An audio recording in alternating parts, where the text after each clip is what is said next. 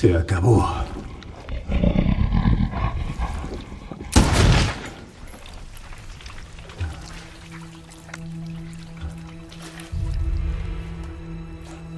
Por fin. Chris, la transferencia está casi completa.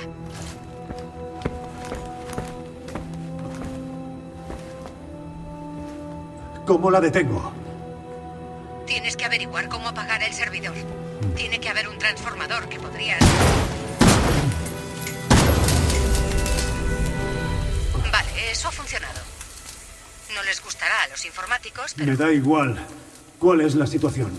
La zona está despejada y todos los modelos neutralizados.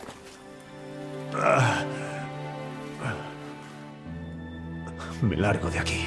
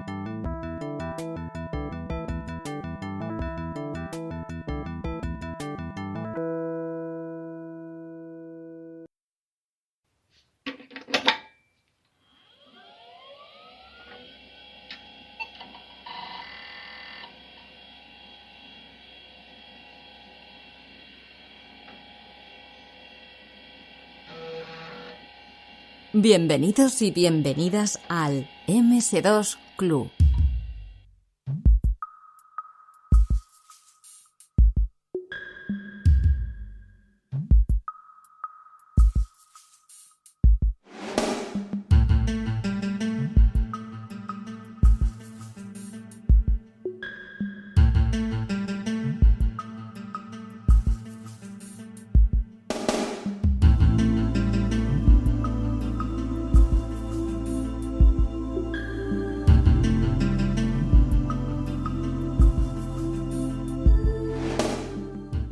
Regresamos un mes más al MS2 Club, el club de los obsoletos pero orgullosos. Quiero dedicar el programa de este mes a todos aquellos usuarios y usuarias del MS2 que en algún momento de su vida decidieron dejar un videojuego, ya sea original o copia, a algún amigo suyo, pariente o conocido. Y a día de hoy, por supuesto, aún está esperando que se lo devuelvan. Y es que, como suele decirse, existen dos clases de tontos, los que prestan juegos y los que los devuelven. Que se suele aplicar a los libros, pero aquí somos más de disquetes, floppies y CDs. Y como hay dos clases de tontos y de momento solo hablo yo, voy a ponerle el jumper este de Slave aquí a mi compañero Antonio Lozano para que puedan traer acción. ¿Qué tal, Antonio? Oye, una pregunta. ¿Tú eras más de dar o de recibir? Pues es una buena pregunta, Javi. Te contestaría que antes de los 20 yo era solo y exclusivamente de dar. Tú dejabas las cosas, muy bien.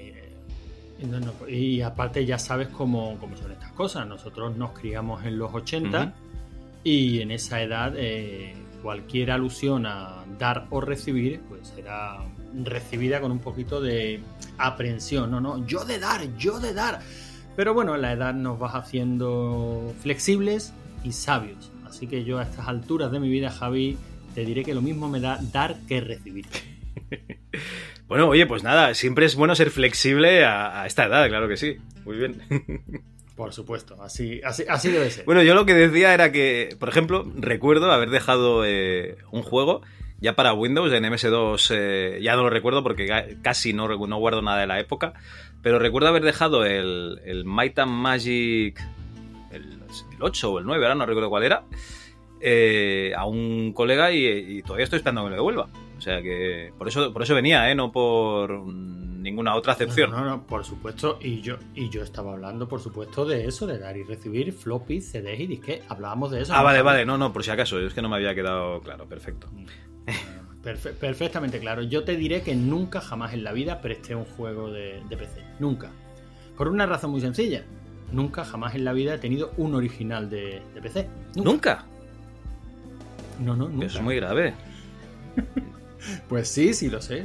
Yo sé que es grave. Yo, digamos que he empezado a comprar software en esta última etapa de mi vida, pero ya todo en formato digital. O sea, tú sabes que huyo del físico, salvo algunos libros que tú me recomiendas y me veo en la penosa obligación de hacerme con ellos. Y bueno, pues esa es mi triste realidad, Javi. Yo nunca tuve un PC, o sea, un juego de PC original. Nunca. Diría que esto es algo de lo que avergonzarse y de que mantener en el anonimato, ¿no? Pero bueno, yo no soy así, yo soy una persona transparente y digo las cosas como fueron. O sea que por tu culpa Microsoft se hundió y se fue a la mierda. Ay, no, perdona, no, que Microsoft no se ha hundido ni se ha ido a la mierda, vale. No se ha hundido, pero bueno, como comentaremos más adelante en el programa, Javi, yo soy de esos a los que Bill Gates hacía bien en llamar parásito, ladrón y otras lindeces. Perfecto, bueno. Este mes parece ser que lo vamos a dedicar a la aventura conversacional, aventura de texto o ficción interactiva. Recibe estos tres nombres normalmente. Y es que tuvimos el placer de hablar con Juanjo Muñoz, cofundador de Aventuras AD y del fanzine Cat, que ya lo tenemos publicado seguramente esta entrevista en el feed de MS-DOS Club. O sea, seguramente esto ya ha salido publicado después, lo que estás escuchando. Y bueno, tenemos a Antonio Lozano aquí, al que le gustan más las aventuras conversacionales que un Naboanfragel, así que básicamente es que no iba a volver a decir lo de que a un tonto un lápiz, porque claro, ya hemos hablado mucho de tontos. Entonces básicamente Antonio, ¿te has pegado una currada de un articulazo sobre el origen de las aventuras de texto, muy muy chulo, que lo has publicado en nuestra web en ms2.club. Un articulazo con trampa, ¿vale? Pero bueno, un pedazo de artículo, ¿vale? Que lo que hace es un resumen muy sintético, ¿no? De los orígenes de hasta la aventura conversacional hoy en día. Y la verdad es que muy bien, ¿no? O sea, me encanta que haya este tipo de lecturas en la página. Muchas gracias. Bueno, la verdad es que me pediste que... Mira, hay que hablar un poquito. Siempre nos gusta hacer un poquito de intrapodcast, ¿no? O metapodcast. El tema es que a mí hay algo que me ofende profundamente y es que este tema para el MS2 Club no lo haya propuesto yo. Aquí, de los dos, al que le gusta la conversacional, la aventura de texto o ficción interactiva, aunque parece ser que es un tema, que es un término polémico, es a mí. Entonces, claro, tanto me gusta el tema que me dijiste, prepárate, vamos a hablar de un jueguecito, y digo, pues yo voy a hablar de la aventura original, claro. Me lo preparé, pero como una cosa lleva a otra, un camino lleva a otro. Bueno, si quieres, cuando me des paso para hablar de la aventura original, uh-huh, pues hago la misma trampa que ya han podido leer nuestros oyentes en el blog. Voy a prácticamente a sablear el mismo artículo, que para eso lo he escrito yo, y en eso va a consistir mi sección, pero al fin y al cabo no es preocupante. Ya sabes, Javi, que no leemos. Vivimos en unos tiempos en los que la gente no lee. O sea, que estoy seguro que ese artículo, para cuando yo lo cuente aquí, pues lo habrá leído muy, muy, muy poquita. No, está claro. De todas maneras, está claro que lo escuchará más gente que lo leerá, eso sí, está claro. Uh-huh. Y bueno, el artículo tiene trampa porque, claro, ¿qué vamos a hablar de la aventura original? ¿En serio? ¿A estas alturas? ¿Hay algo que no se haya dicho ya? Sin embargo, me moló empezar a tirar hacia atrás y bueno, como te contaré luego, la verdad es que llegamos bastante atrás, ¿no? Hablando de la aventura original. Muy bien, perfecto. Bueno, además tenemos unos cuantos contenidos más, pero antes de empezar con el autoexec.bat, agradecemos a Uriol su ayuda en pagar los gastos del server de este mes. Y ahora sí, vamos al autoexec.bat.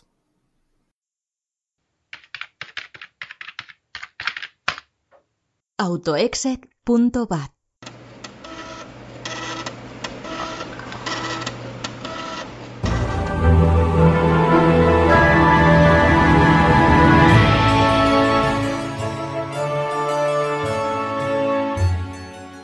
En el menú de este mes tendremos la sección de juegos con una charlita, que no podía ser de otra manera, acerca de aventuras conversacionales.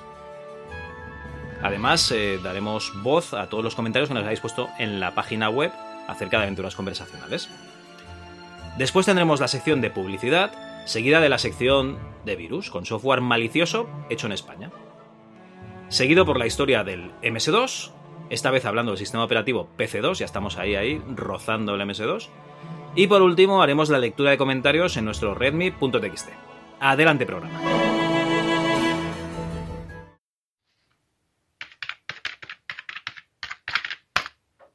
Juegos.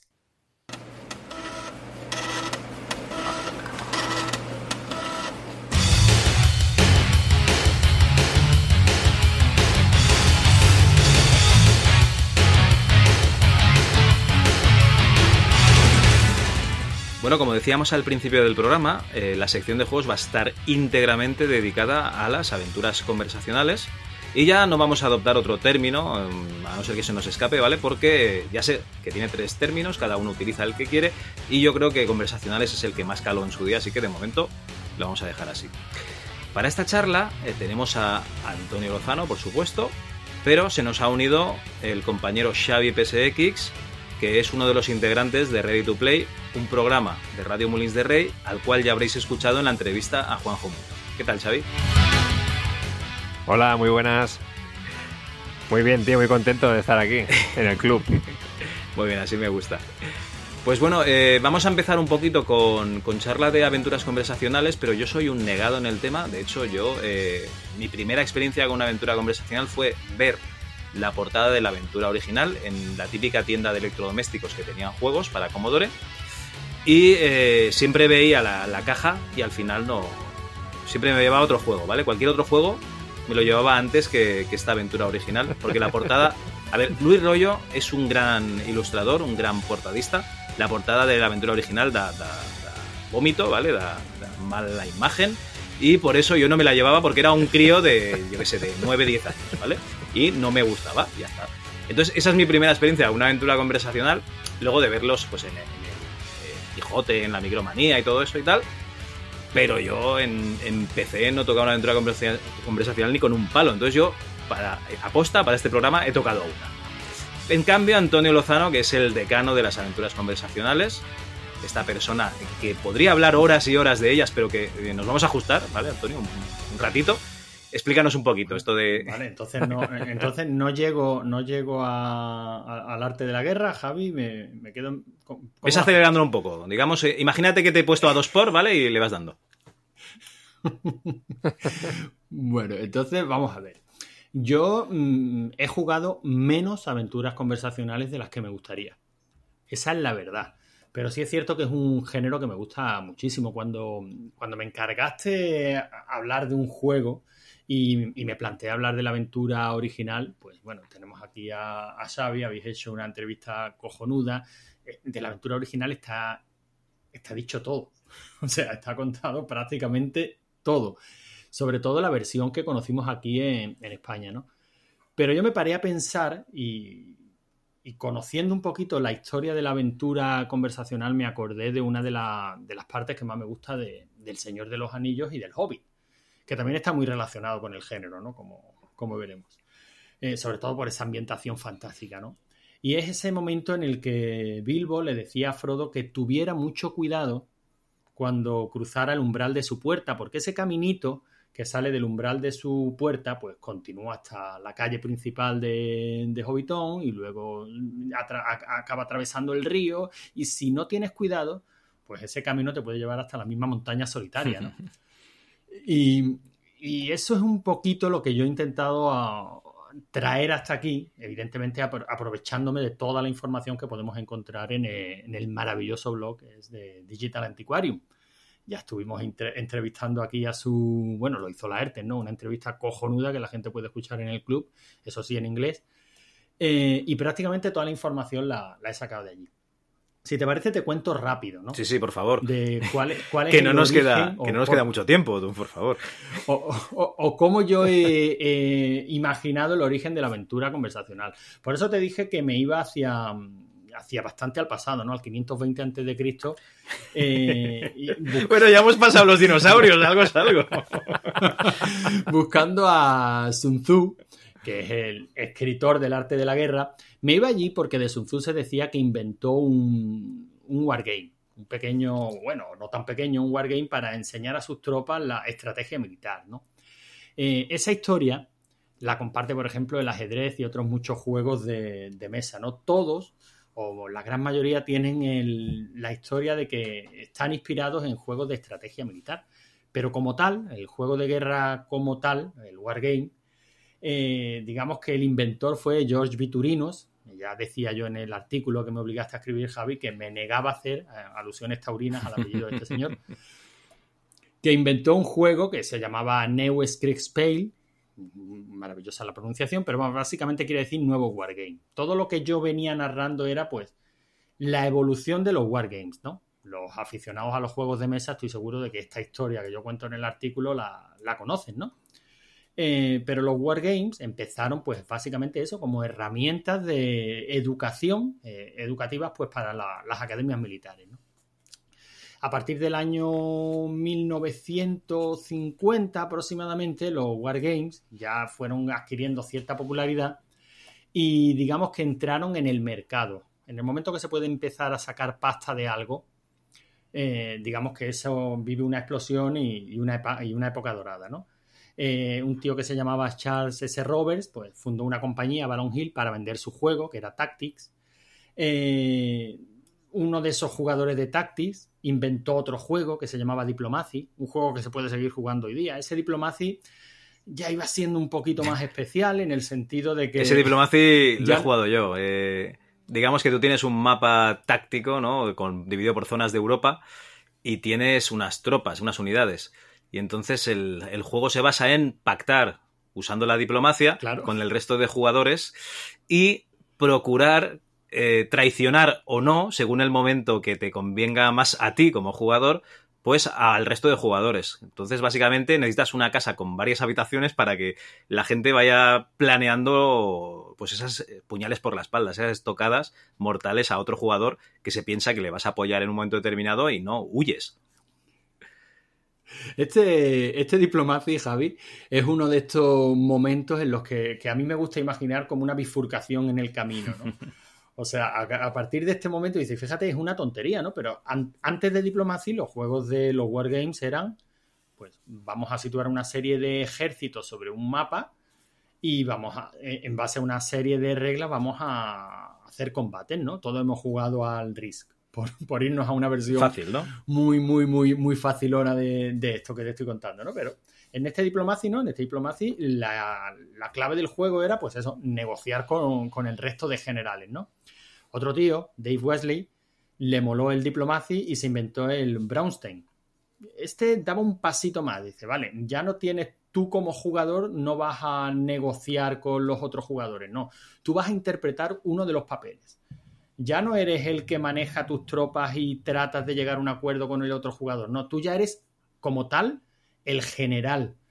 Y no solo eso, sino que hay otros jugadores que ni siquiera son los generales de las tropas. A lo mejor son, pues yo qué sé, el director el decano de una universidad, ¿no? El alcalde de un pueblo que está por ahí. Esto parece el junta, ¿no? Parece un poco que estás en una república bananera y cada uno tiene un cargo de ministro, claro, o lo que sea.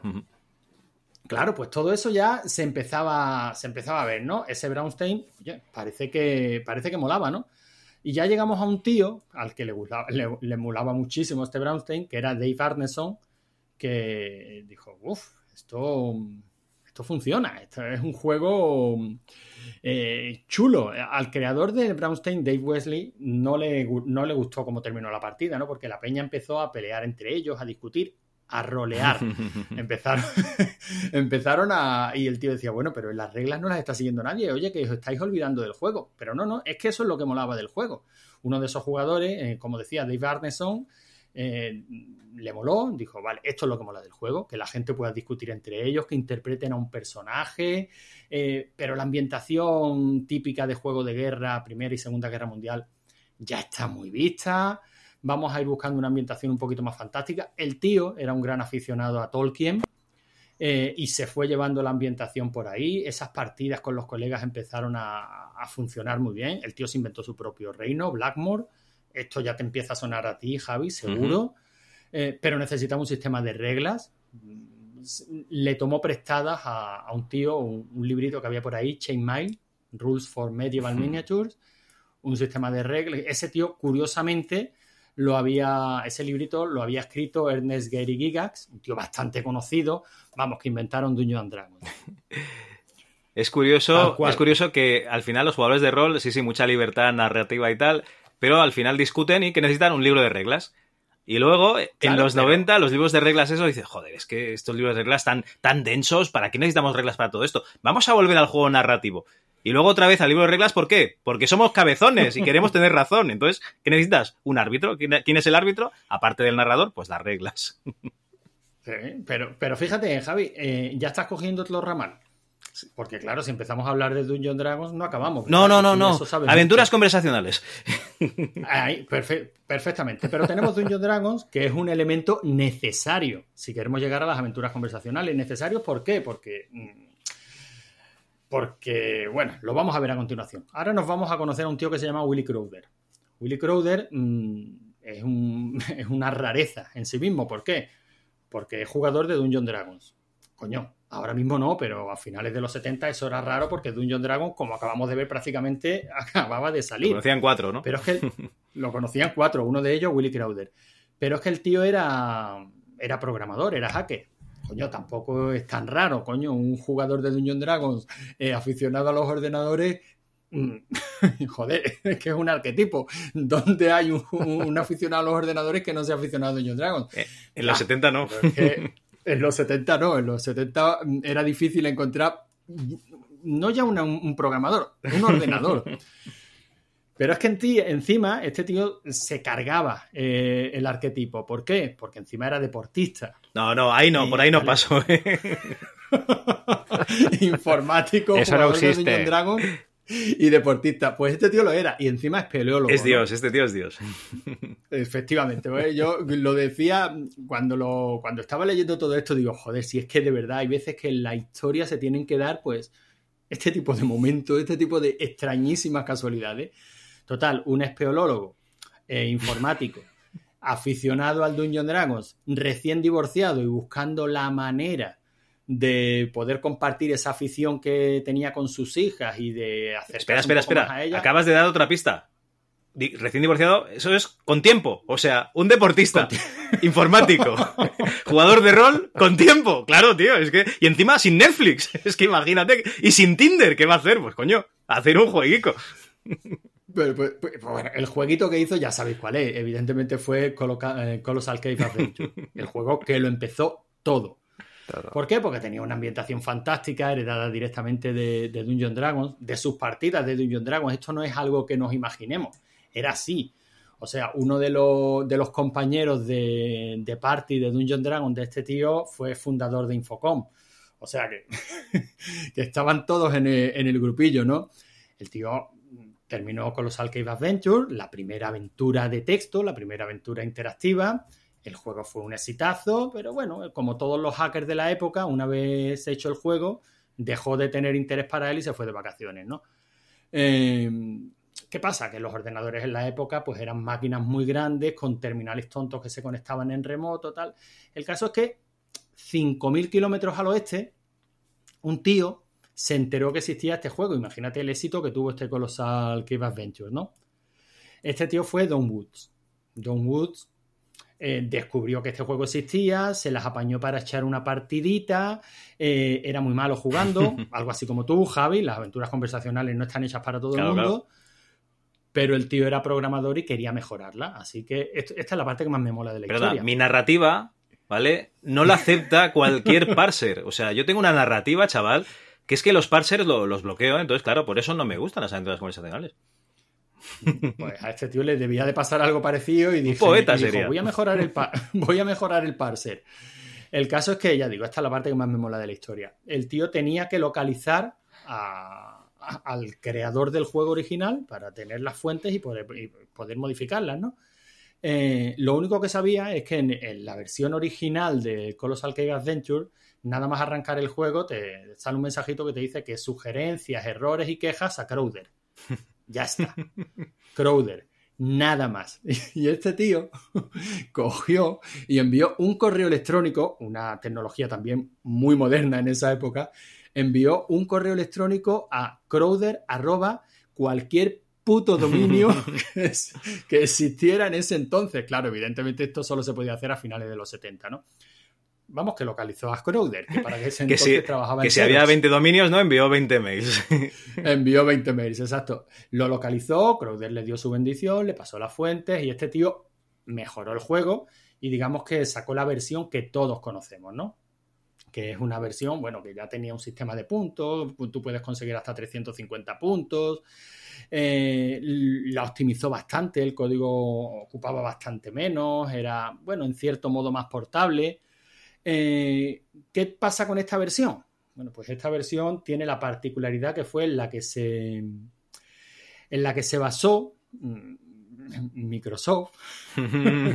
Bill Gates le encargó... No quiero criticar a Bill Gates. Todos sabemos que Bill Gates es un encanto de señor a fecha de hoy, filántropo, buena gente, graba un podcast cojonudo. Tú ten en cuenta que toda la gente rica, ¿vale? Normalmente es gente muy enrollada y que da buenos consejos.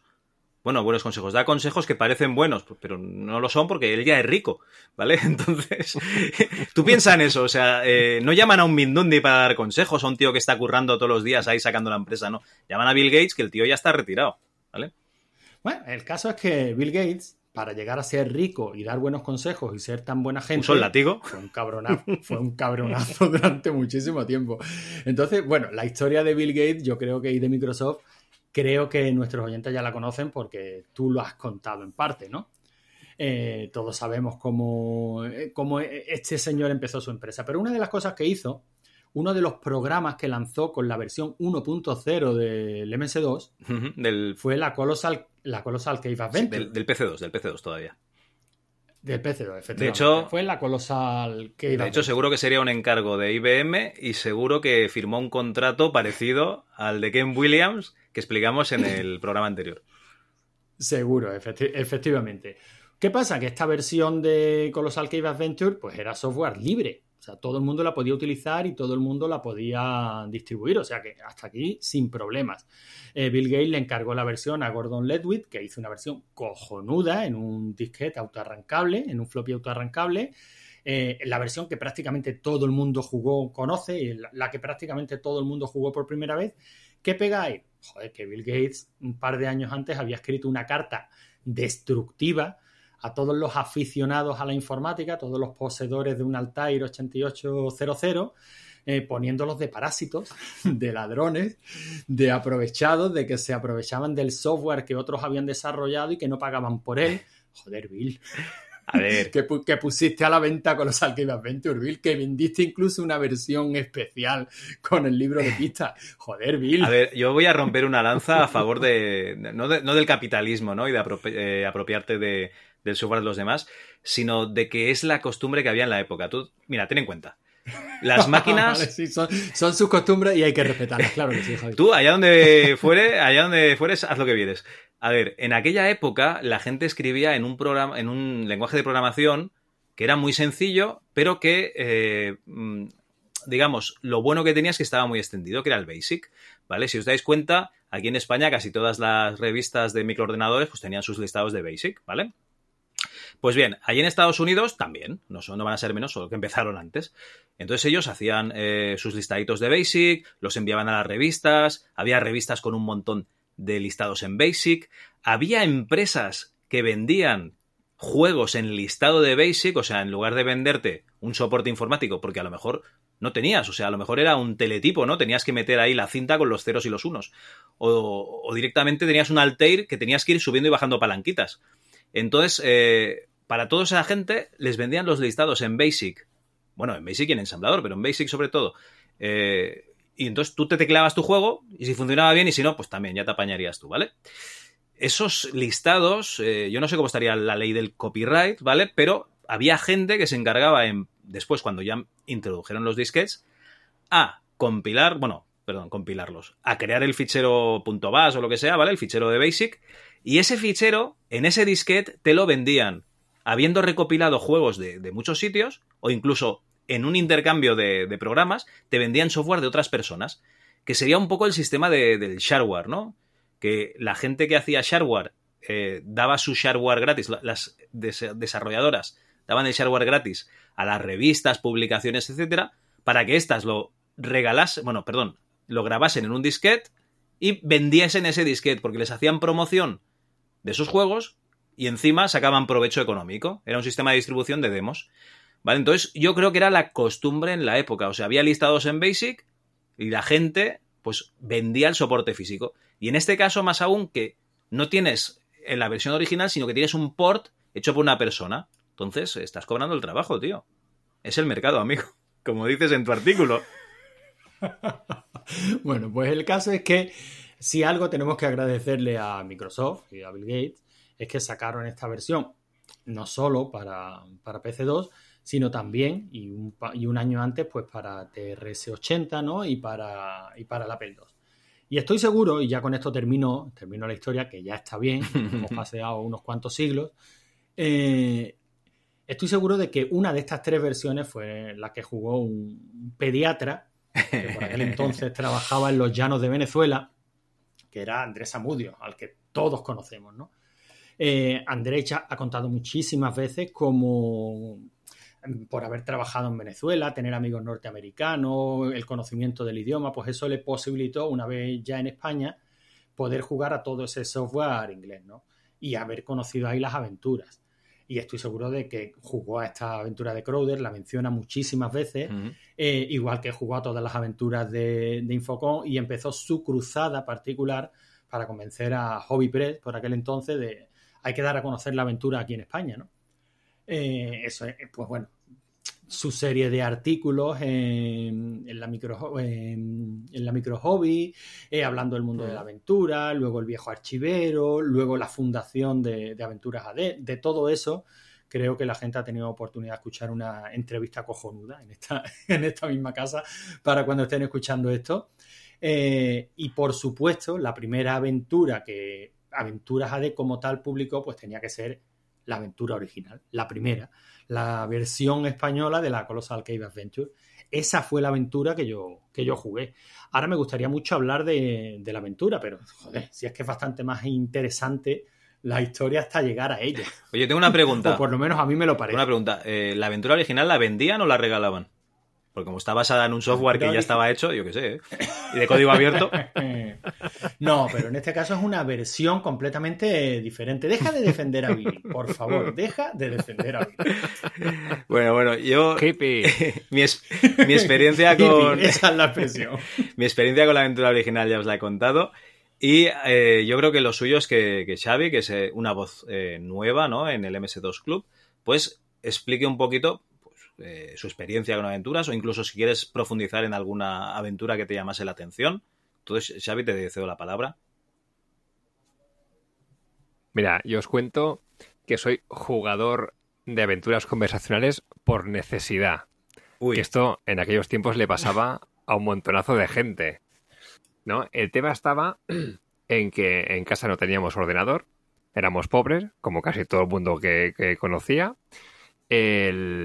Todos mis colegas tenían, si no un Amstrad, un Spectrum, o un MSX, pocos, pero sobre todo los Spectrum y Amstrad. Y yo me pegaba una hartada de ir los mediodías y las tardes a casa de los colegas a jugar al Game Over, al Woody, al Sol Negro. A los juegos de verdad, no a aventuras conversacionales, sino a juegos de verdad. Y me tenían flipado. Y yo iba loco por conseguir uno de estos y tenerlos en casa. Uh-huh. Entonces, en casa eran de... A ver, si vamos a comprar un ordenador, no queremos que tengas un ordenador para jugar. Qué típico. ¿No? Porque es la era de la informática, ¿no? Y de aquí tienes que... Eso tiene que crecer y tienes que aprender, porque en un futuro la informática te puede mantener. Vamos a comprarte un ordenador con el que puedas trabajar, ¿no? ¿Y qué cojones voy a trabajar, mamá, ¿no? Con el ordenador. No lo sé, hijo, yo tampoco sé de ordenadores, pero un ordenador con el que puedas trabajar, ¿vale? Perfecto.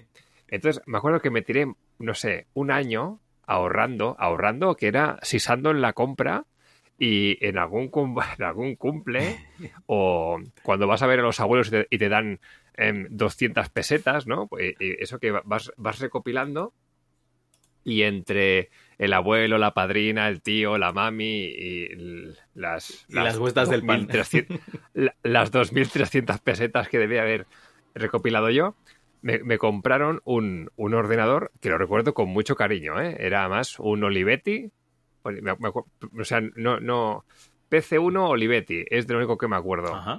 De ese trasto. Que guay, con su disco de 3,5, ¿no? Con su MS-DOS, ¿no? En el disquete que tenías que insertarlo para que te cargara el sistema operativo. Muy guay. Y me tuvieron el detalle de comprarme un videojuego. Que era justamente una portada que te cagas de lo guapa que era de la aventura original del Luis Royo. Entonces, claro, yo tengo que decir que es un juego que yo no lo conocía, pero hostia, veo a ese caballero Jedi medieval con esa espada luminosa y el monje ese que parece que se estaba deshaciendo como el malo de Robocop al final. Y digo, hostia, pues será un juegazo que te cagas, ¿no? Y lo enchufo y estuve mogollón de tiempo pensando, ¿pero cómo funciona esto? ¿No? Porque, claro, te aparece la imagen de la casita, la descripción en texto y no sé qué hago. Tengo que escribir. ¿Cómo me muevo? Evidentemente, de instrucciones ni me las miré de la emoción. A ver... OPQA iba esto, ¿no? No, con esto no funciona. Vale, pues hasta que, ¿no? Empiezas a andar por los límites, ¿no? El norte, sur, tal, a explorar, partiendo absolutamente de cero, porque ninguno de mis amigos en ningún momento ni me habló, ni evidentemente jugamos a ninguna aventura conversacional. Con lo cual, yo tuve que apañármelas y jugar y rejugar, porque... Mientras que mi colega del Spectrum se gastaba 399 pesetas en comprarse Stallone Cobra, ¿no? En el juego del Spectrum, a mí comprarme otro juego en disquete me suponían 2.400 pesetas, ¿no? O sea, había un distanciamiento económico bastante potente, con lo cual estuve muchas horas jugando a la aventura original. Oye, y de vueltas le di un montón. Oye, eso es lo normal, ¿eh? O sea, cuando tenías pocos juegos, lo normal era exprimirlos, no como ahora, ¿no? Que tienes 200 esperando, te pasas... Eso me pasó otro día, me pasó Resident Evil 7, ¿qué haces? ¿Le das otra vuelta en dificultad mayor? ¿Qué cojones? Te vas al Hellblade, que también lo tenías ahí esperando, y luego cuando acabas el Hellblade, pues al siguiente. Claro. Si es que hay juegazos ahí esperando. Oye, lo que más me fascina de tu historia es el ordenador. O sea, estoy viendo aquí fotos y esto... Es una maravilla, es un teclado con el ordenador como con la placa y entonces tiene el lector de disquetera, bueno, la disquetera, como si fuese un faro de estos que se elevan. Esto es una maravilla, qué chulo. Sí. Sí, parecía los flash de las cámaras, ¿no? Que se levantan estas automáticas. A una velocidad en turbo de 8 MHz, ¿vale? Y con unos 256K de RAM ampliables a 640. ¡Qué maravilla, tío! ¿Qué te parece, eh? Joder, me encanta. Sí, que sí. ¿Lo mantienes aún? Si ves la foto, creo que fue algo que cuando dijimos, bueno, este ordenador ya no lo usamos, ¿no? Pues creo que se cogió y automáticamente se fue al contenedor de la basura. Al punto limpio, que se dice ahora. Sí, señor, esa es la forma correcta de actuar con todos estos cacharros viejos, ya lo sabes, Javi. ¡No! Sí, yo creo tener la imagen, ¿no? De alejarme del contenedor y mirar a lo lejos como el monitor estaba en el suelo al lado del contenedor. Sí. De la calle. Pero tenías ahí un flamante, yo qué sé, un 386 o un 486 en casa y lo flipabas. Claro. Bueno, sí, claro, la nueva generación, ¿no? Que se come la otra, eso está claro. Claro, yo no sé ni dónde... O sea, yo tenía un 286, el primero, no sé ni dónde fue a parar cuando tuve el 486 de X2. Pero ni idea, ¿eh? O sea, ni me acuerdo a quién se lo dieron. Ni puta idea. En fin, oye, muy bien, o sea, la aventura original sería el juego que le diste primero, ¿no? Sí, me estrené ahí. Vale, bueno, pues voy a hacer yo una ronda y luego te doy paso al siguiente. ¿O tienes mucha prisa? Vale. No. ¿Vas viendo tiempo? Cuenta. Sí, perfecto. Perfecto, muy bien. Pues cuando estuvimos grabando con Jesús Martínez del Vaz en Rigor y Criterio, un programa hablando de su libro de aventuras conversacionales, me recomendó un juego, me recomendó El Hobbit, ¿vale? De hecho, me hizo una dedicatoria en el libro con esa primera pantalla del Hobbit, ¿no? Pues en la casa, en el agujero de Hobbiton, de Bilbo, y la verdad es que me resultó muy difícil. Entonces dije, yo necesito algo más facilito, y me fui a, aunque parezca mentira, buscar algo fácil y irse a Sierra. No parece que sea lo más normal, pero me fui a Sierra. Y probé un juego de Sierra, ya había probado el Mystery House, ¿vale? Difícil de narices, pero me fui a una cosa que me llamó un poquito más la atención, me entró más por los ojos.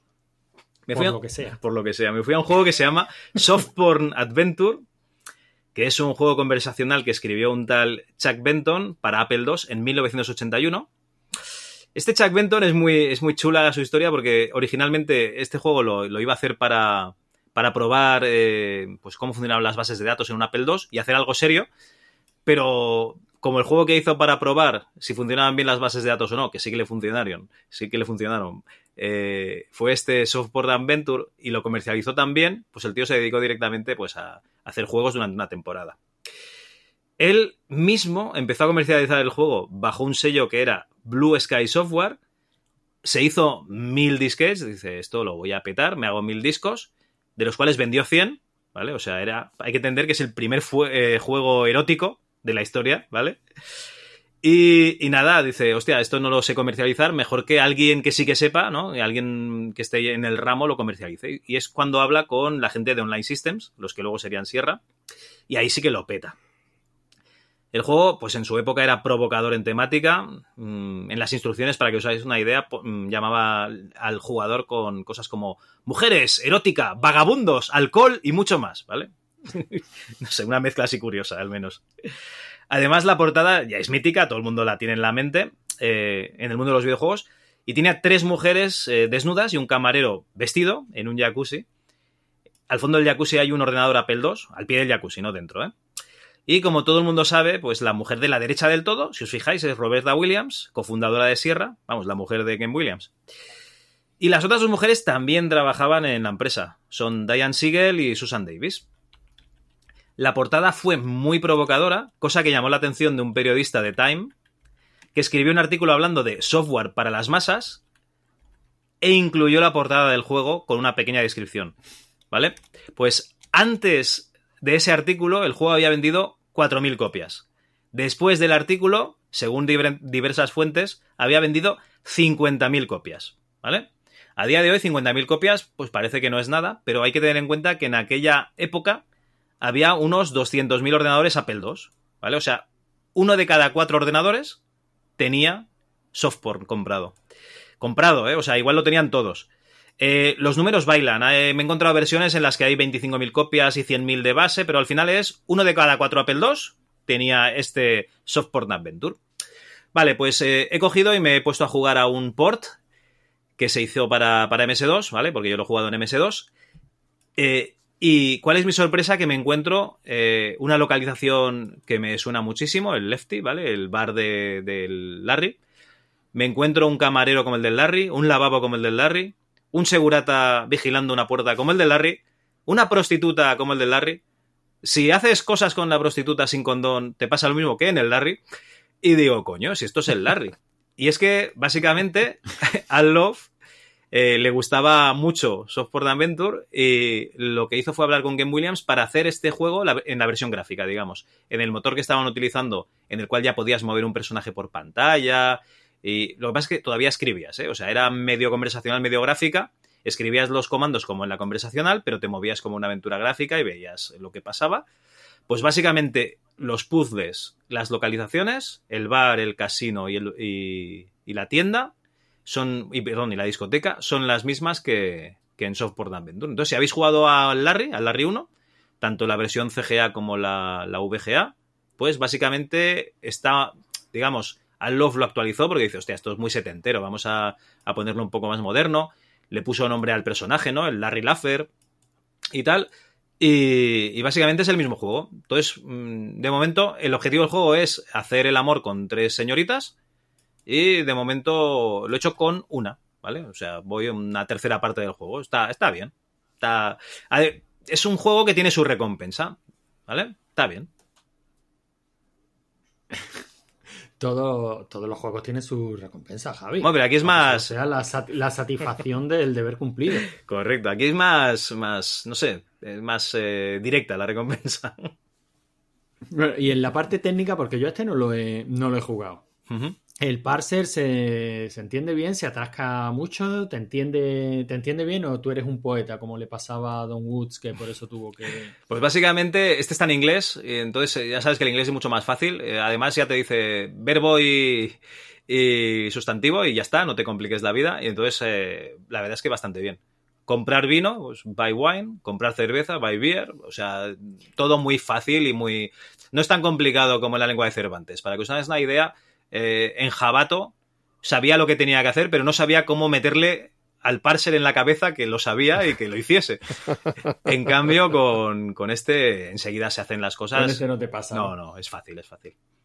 Bueno, esa casi se diría que es la crítica habitual que se llevan los juegos, ¿no? Las aventuras conversacionales, las aventuras de texto, yo diría que ese básicamente es el argumento principal de los detractores, ¿no? Es que no hay nada más tedioso que saber lo que tengo que hacer, pero no saber cómo. Pero bueno, eso también pasaba en la aventura gráfica, ¿eh? Y parecía que nos escocía un poquito menos. Bueno, en la gráfica las acciones yo creo que son más fáciles de realizar porque ya tienes los verbos predeterminados, o sea, tú no te puedes inventar un verbo, y tienes los objetos predeterminados que son los de las pantallas. Entonces yo creo que las dificultades de las aventuras gráficas eran aventuras como un Future Wars, que te escondían en un cuadrado lleno de píxeles, un píxel que tú no sabías que estaba ahí y si lo encontrabas, pues entonces lo podías utilizar, o pensar raro, ¿no? Como, yo qué sé, tienes un objeto en tu inventario, yo qué sé, en Fantasmagoria, tienes un objeto en tu inventario, entonces tienes que empezar a manipular ese objeto para descubrir que dentro tiene otro y cosas así, puzzles extraños, pero yo creo que lo que es el interactuar con el juego es menos frustrante que no que una voz, silenciosa, en el caso de las conversaciones, te va diciendo, no te entiendo, no puedo hacer eso, yo qué sé, que al final le insultes y te eche del juego, yo qué sé, es que tampoco no. Sí, tío, es muy jodido eso, ¿eh? Yo recuerdo jugar al Megacorp, que me pasé toda la aventura, además, súper bien, súper motivado, y en la última escena estás en una alcantarilla y tienes que salir al exterior, sí, pero tienes la puta trampilla. Sí, pero una vez resuelto, muy lógico.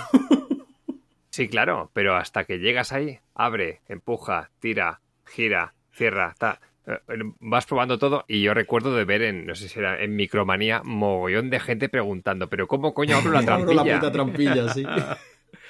Bueno, hay muchos ejemplos. Y es que era el último gesto ya para hacer, solo para acabar la aventura. Sí, con eso ya acababas. De todo. Ajá. Era el final. ¿Y la acabaste o no? Cabrones. No se me abrió nunca la trampilla. Tu personaje está ahí todavía agazapado, ¿no? Esperando para salir. Está ahí. Sí, tío. Hay muchos ejemplos, ¿no? Está el típico, ¿no? De zipi zape. Estás en clase pensando en las musarañas. Bueno, estás en las nubes, ¿no? Estás en las nubes, sí. Bajar nubes, ¿no? Primera. O la de Hulk, que está estás atado, ¿no? ¿Y qué haces? Morder mano, ¿no? Para convertirte en Hulk y entonces poder librarte de las cuerdas. Morder lengua. O morder lengua. Vale, sí, morder mano no, porque claro, si estás atado no puedes, tienes razón. Estás atado. O la del Don Quijote, ¿no? Entrar cuidadosamente en el molino, porque si entras normal, coge un aspa y te mata. Claro, es que hay muchos ejemplos de puzzles que se ponían en aquella época, pues hombre, yo qué sé. Supongo que sería para hacer... Yo qué sé, no creo que fuese para frustrar al jugador, sino, que piense.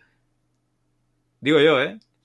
Bueno, sí, pero también hay muchos puzzles que se aciertan por casualidad y luego una vez resuelto, pues ahí está la satisfacción del puzzle resuelto también. Al final o entras en el juego o no entras en el juego. O sea, yo recuerdo un Monkey Island, por ejemplo, y la solución al puzzle era coger perro.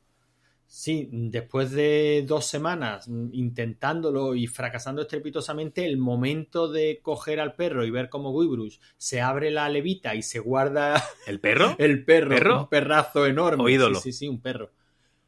No, perro. ¿En cuál? Un perro que tenías que llevar para que... Creo que era en el Monkey 1, sí. Un perro que tenías que llevar para que oliera entre un montón de papeles... algo de la gobernadora Marley. Ay, será en el 2, que hace mucho que no lo juego, porque en el 1 ya te digo que no sale ningún perro al que puedas coger. A lo que me estaba refiriendo es a eso, que hay un montón de puzzles que nos resultan extraños y una vez que lo tenemos resuelto, uh-huh.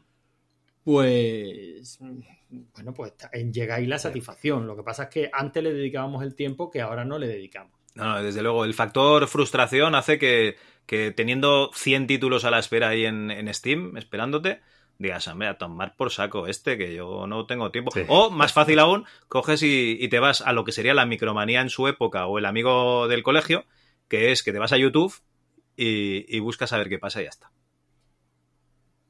Sí, que alguien te lo chive, ¿no? A lo mejor sí. Queremos ser, pues eso, un poquito más rápido todo. Pero que, al fin y al cabo, yo creo que al que no le gusta la aventura conversacional, que hay muchísima gente, desde luego es un género minoritario, sí. Pues no le gusta, pues simplemente porque no le gusta. No le gusta la mecánica, no le gusta la libertad que la aventura, o la supuesta libertad que la aventura conversacional aporta, no le gusta el componente literario, no le gusta, y ya está. Pero luego... buscar el argumento en las mecánicas, bueno, las mecánicas son las que son, evidentemente hay parsers malos y hay parsers mejores, pero las mecánicas son las que son. Si no te gusta escribir tiene muchas limitaciones, sí, pero también te ofrece una libertad que no tienes con ninguna otra mecánica de juego. Bueno, a ver, aunque no sea real, pseudo libertad. Por lo menos tienes claro, aunque no sea real, pero tú por lo menos tienes la percepción de que es que lo puedo hacer todo. Porque al final lo que tienes es un enigma, ¿vale? Un puzzle. Entonces la solución está dentro del programa y tienes una frase correcta y algunos sinónimos que te servirían para hacer lo mismo, pero es muy, muy, muy limitado. Lo que pasa es que, claro, tú puedes escribir lo que quieras. Eso sí, la máquina la mitad de las veces te va a decir no te entiendo o no puedo hacer eso. Y eso es muy frustrante. Al menos para mí, ¿eh? Claro.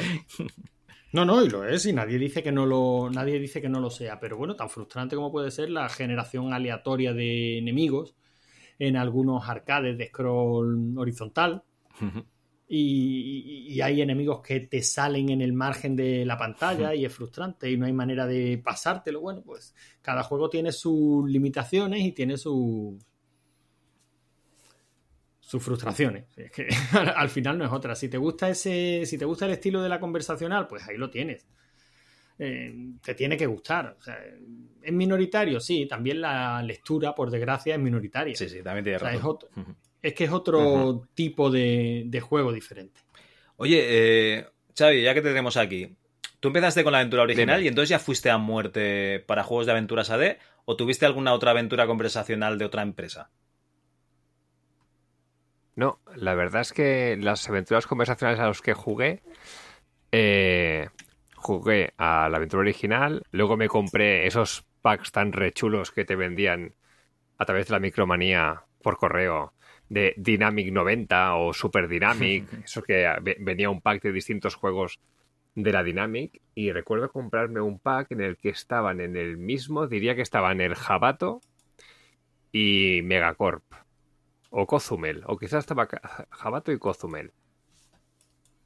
Y esas son las que jugué, que tanto la aventura original como Jabato y Cozumel sí que son de aventuras AD, uh-huh.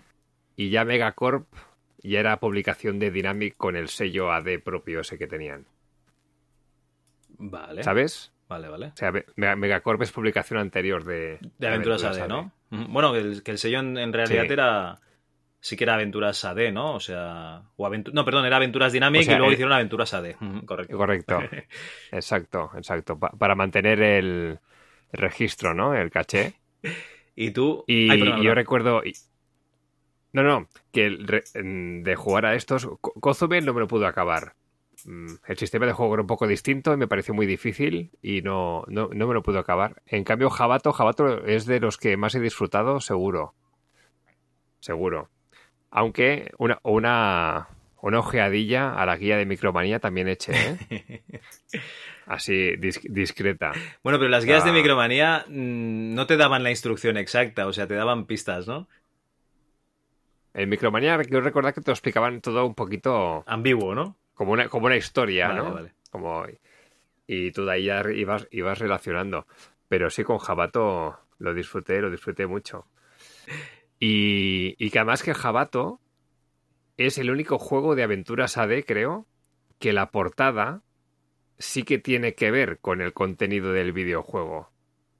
Bueno, Jabato tiene la base de los cómics, o sea, realmente tenía muchísima base, y eso que los que lo hicieron, por lo que tengo entendido, no eran lectores de Jabato, o sea que pasa lo típico, ¿no? De que hacen una adaptación al cine y es gente que no tiene ni idea de eso, pero bueno, parece ser que sí que es bastante digna, ¿no? La adaptación.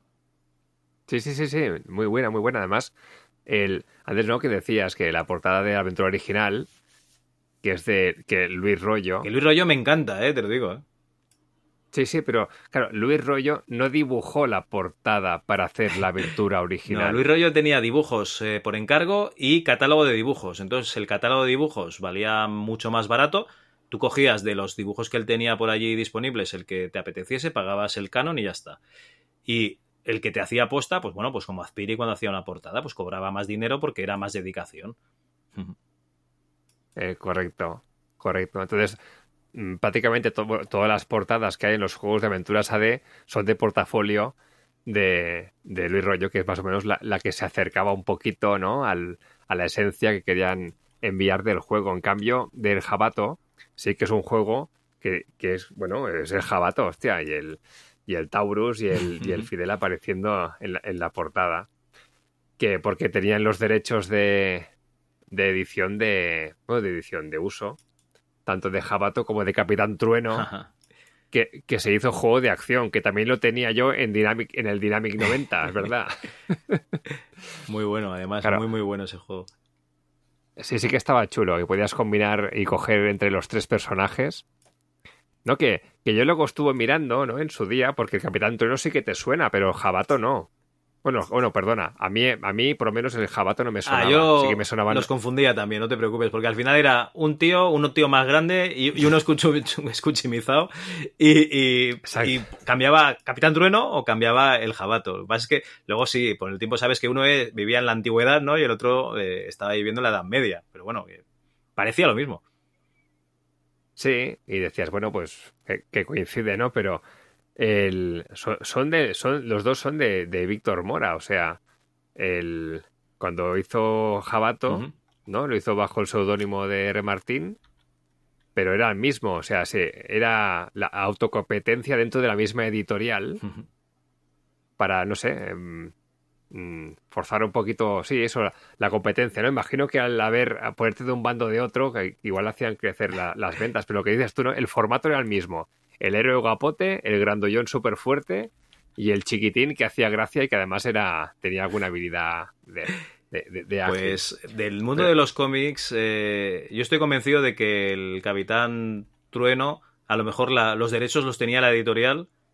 Y si el dibujante quería hacer Capitán Trueno, no podía porque se lo había quedado la editorial, y a lo mejor por ahí van los tiros con hacer el Jabato. Pero como no estoy muy metido en el cómic de este señor, no te lo sé decir. Bueno, que nos desviamos. Perdón, sí. ¿Para qué hablas a Javi de cómic? ¿Para qué? Estábamos comentando que tú eras fiel de Aventuras AD y de Dynamic, ¿no? Básicamente. Sí, no, pero Aventuras AD te tengo muchísimo cariño, muchísimo, porque me tiré muchísimas horas, o sea, me tiré más horas con Aventuras AD que con mi hermano mayor, o sea, muchas. Bueno, y es que en España había que ser fan de Aventuras AD, no había otra opción, Javi. No, sí, eso me parece muy interesante porque iba a preguntarte desde tu punto de vista, pues ya te he dicho, como decano, ¿no? de jugador de aventuras conversacionales. Si tú también le diste exclusivamente a Dynamic, Aventuras AD y estas aventuras que salían en España, o también en su día por un casual, ¿jugaste alguna aventura en inglés que te venía del extranjero? No. Yo en inglés prácticamente nada. Xavi no lo sé, pero yo en inglés prácticamente nada. Teníamos el conocimiento que teníamos, ¿no? Uh-huh. Yo por lo menos. Con el inglés del AGB no me daba para la conversacional. Pues básicamente teníamos el nivel de inglés de que cogieron al profesor que más inglés sabía de cada instituto y lo pusieron a dar inglés. Entonces, claro, en mi colegio, pues... No había otra. Nos hartábamos de escribir. Si es que había alguno. Si es que había alguno, claro. Si es que había algún profesor que sabía inglés, claro. Si no ponían a cualquiera. Y yo escuchaba, bueno, sí, los hemos escuchado muchísimas veces, ¿no? Aficionados a las aventuras conversacionales que dicen que, bueno, conocieron esas primeras aventuras en inglés y las jugaron con un diccionario. Yo, sinceramente, envidio esa capacidad y esa paciencia. Yo para nada, o sea, yo lo único que recuerdo haber jugado con un diccionario fue el último Underworld. Y porque asumía que la cantidad de texto no iba a ser tan brutal como en una aventura conversacional, claro. O sea, yo un juego de aventura, un juego de rol, pues sí te podías animar y con el diccionario en la mano, pero una aventura conversacional, que era todo texto, digo, ¿dónde voy? Bueno, y en español no había tanto. Claro, no. Además es eso, la barrera de entrada, ¿no? al software, aunque hubiese llegado al juego, pues era complicado jugarlo. Bueno, si os parece bien, vamos a dar paso a los tres valientes que nos han dejado un comentario en la página, recordad, ms2.club. Os pedíamos los comentarios por Twitter y tenemos, pues eso, tres comentarios. El primero es de Pixel Bangkok, que nos dice, pues me flipaban, aunque no todas eran todo lo intuitivas que debían ser, y menos cuando eres ya no un adolescente, sino un niño. Cuando no me gustaban, probaba a ver cuántos insultos toleraba la aventura conversacional hasta que me devolvía al inicio de mi Spectrum. Avancé mucho en Jabato y La Guerra de las Vajillas, pero en ambas la cara B se me atragantaba. La maldita cueva del Jabato y salir del alcohol millonario, eran misiones imposibles. Me hacía mapeados en mano en cartulinas Dina 3 y de norte-sur, este y oeste, y me lo pasaba pipa. Cozumel y Los pájaros de Bangkok me dieron algo de juego, aunque menos. Y Quijote, Firfurcio o Aventura Original eran sencillamente imposibles. Hace poco jugué Me rueden los petas y los comandos han envejecido fatal y no le veo ninguna lógica ya. Vale, esto nos comenta Pixel. Yo es que como no he jugado a ninguna de las que comenta, y eso que La Guerra de las Vajillas estaba muy bien, digamos, publicitada, ¿no? Era muy, muy bien aceptada en su día. Bueno, La Guerra de las Vajillas creo que lo hemos comentado también en alguna ocasión, que llegó a ser hasta... comentario de colegio, de patio de colegio. Si no la aventura en sí, por lo menos sí se nos quedaron los nombres, ¿eh? El Obi-Juan que no ve y todo ese tipo de cosas. Sí, había proyecto para eso, ¿no? Porque aparte de La Guerra de las Vajillas, querían hacer también la sátira de Indiana Jones, ¿no? Y era es que no sé si se llegó a hacer o no, el Paco Jones. ¿No? Sí. No se llegó a hacer, pero sí es verdad que se comentó que tenían idea de seguir por esa línea. No sé si ya se echaron un poco atrás por el rendimiento que tuvo la aventura, que no creo, porque hasta donde se vendió bastante bien, o porque ya no se atrevieron por temas de derechos. Dice, les llamó, intentamos una mala suerte y vale. Pero... Les llamó Spielberg, ¿no? Les dijo, ¿qué hay de lo mío, no? Yo creo que irían por ahí, se acochinarían un poquito, ¿no? Bueno, habla con Bill Gates que te lo explica cómo ha ido esto. Bueno, Deca Black nos dice, pues tras confirmarlo, previa consulta con uno de mis hermanos, ahí va. Os cuento, la original de AD, fin de la primera parte, jugaba con uno de mis hermanos. No dábamos en cómo abrir la puñetera reja de la entrada a la cueva. Habíamos abierto el candado, pero nada, que no podíamos, hasta que el segundo de mis hermanos llega y dice, ¿habéis probado a quitar el candado, sotontos? Imaginad la cara que se nos quedó a los otros dos. Claro, lo dicho, tienes que acertar el verbo que alguien ha querido poner ahí. No tienes que acertar el verbo, Javi. A ver. Tienes que hacer algo muy lógico. Ah, vale. Si tú abres el candado y lo quitas. Candado con la llave, pero tienes que quitarlo, evidentemente. Madre mía, o sea, imagínate, me quiero fumar un cigarro. ¿Qué hago? Coger cajetilla de cigarro, abrir cajetilla de cigarro, sacar cigarro, cerrar cajetilla de cigarros, poner cigarro en la boca, sacar mechero, darle al mechero, encender el cigarro, guardar mechero. No me fastidies, tío. Vamos a ver, Javi, tú eres programador, coño, deberías de tener interiorizado eso de ir dando... Espera, perdona, paso a paso. Perdona, estamos hablando de una aventura conversacional que es una aventura literaria, ¿vale? No literal. hay toda una corriente de pensamiento y de debate profundo y casi filosófico, diría, en torno a la forma correcta de afrontar las aventuras conversacionales, ¿eh? O sea, hay toda una corriente de creadores y de autores que consideran que hay que simplificarlo, de modo que lo principal sea utilizar el verbo usar, es decir, si el jugador sabe qué es lo que quiere hacer, pues darle un verbo genérico y que la acción se desarrolle prácticamente por sí sola. O sea, lo que se hizo luego en las aventuras gráficas de simplificar y quitar todos los verbos del Scum, ¿no? Y dejar 2 o 3. Sí, algo así. O sea, lo que es, vete a lo más sencillo. Usar, o sea, quita lo de empujar, tirar, abrir, cerrar. Usar o accionar. Pues esa corriente también existe en las aventuras conversacionales. Y también hay otra rama, la rama dura, digamos, que dicen que no, que el desarrollo del puzzle es ese, y ser capaz de percibir todos y cada uno de los pequeños pasos que tienes que dar. Y en este caso, bueno, usar llave con candado, has abierto el candado, tendrás que quitar el candado, si no, no puedes abrir la verja. Tiene toda su lógica. El puzzle de la trampilla del Megacorp era similar. O sea, no bastaba con empujar la trampilla, había que girarla en sentido horario y empujar. O sea, era un puzzle así también tontorrón. Madre mía. Pero bueno, que tienen su lógica. Ya digo que no hay una forma correcta y otra incorrecta de hacerla. No, eso está claro. Que esto viene generando debate desde hace años. ¿Cuál es la manera por dónde deben de evolucionar las aventuras conversacionales? Bueno, y otra cosa bonita es la del cooperativo local, ¿no? Que jugaba Deca con sus hermanos. Eso está bien. Eso bueno, mola, sí. El mismo modo de juego casi que la gráfica, ¿no? Bueno, sí. Prácticamente como que cualquier juego, ¿no? Si no, ¿de qué va a existir una plataforma como Twitch? Si es que nos encanta jugar y ver de jugar. También es verdad.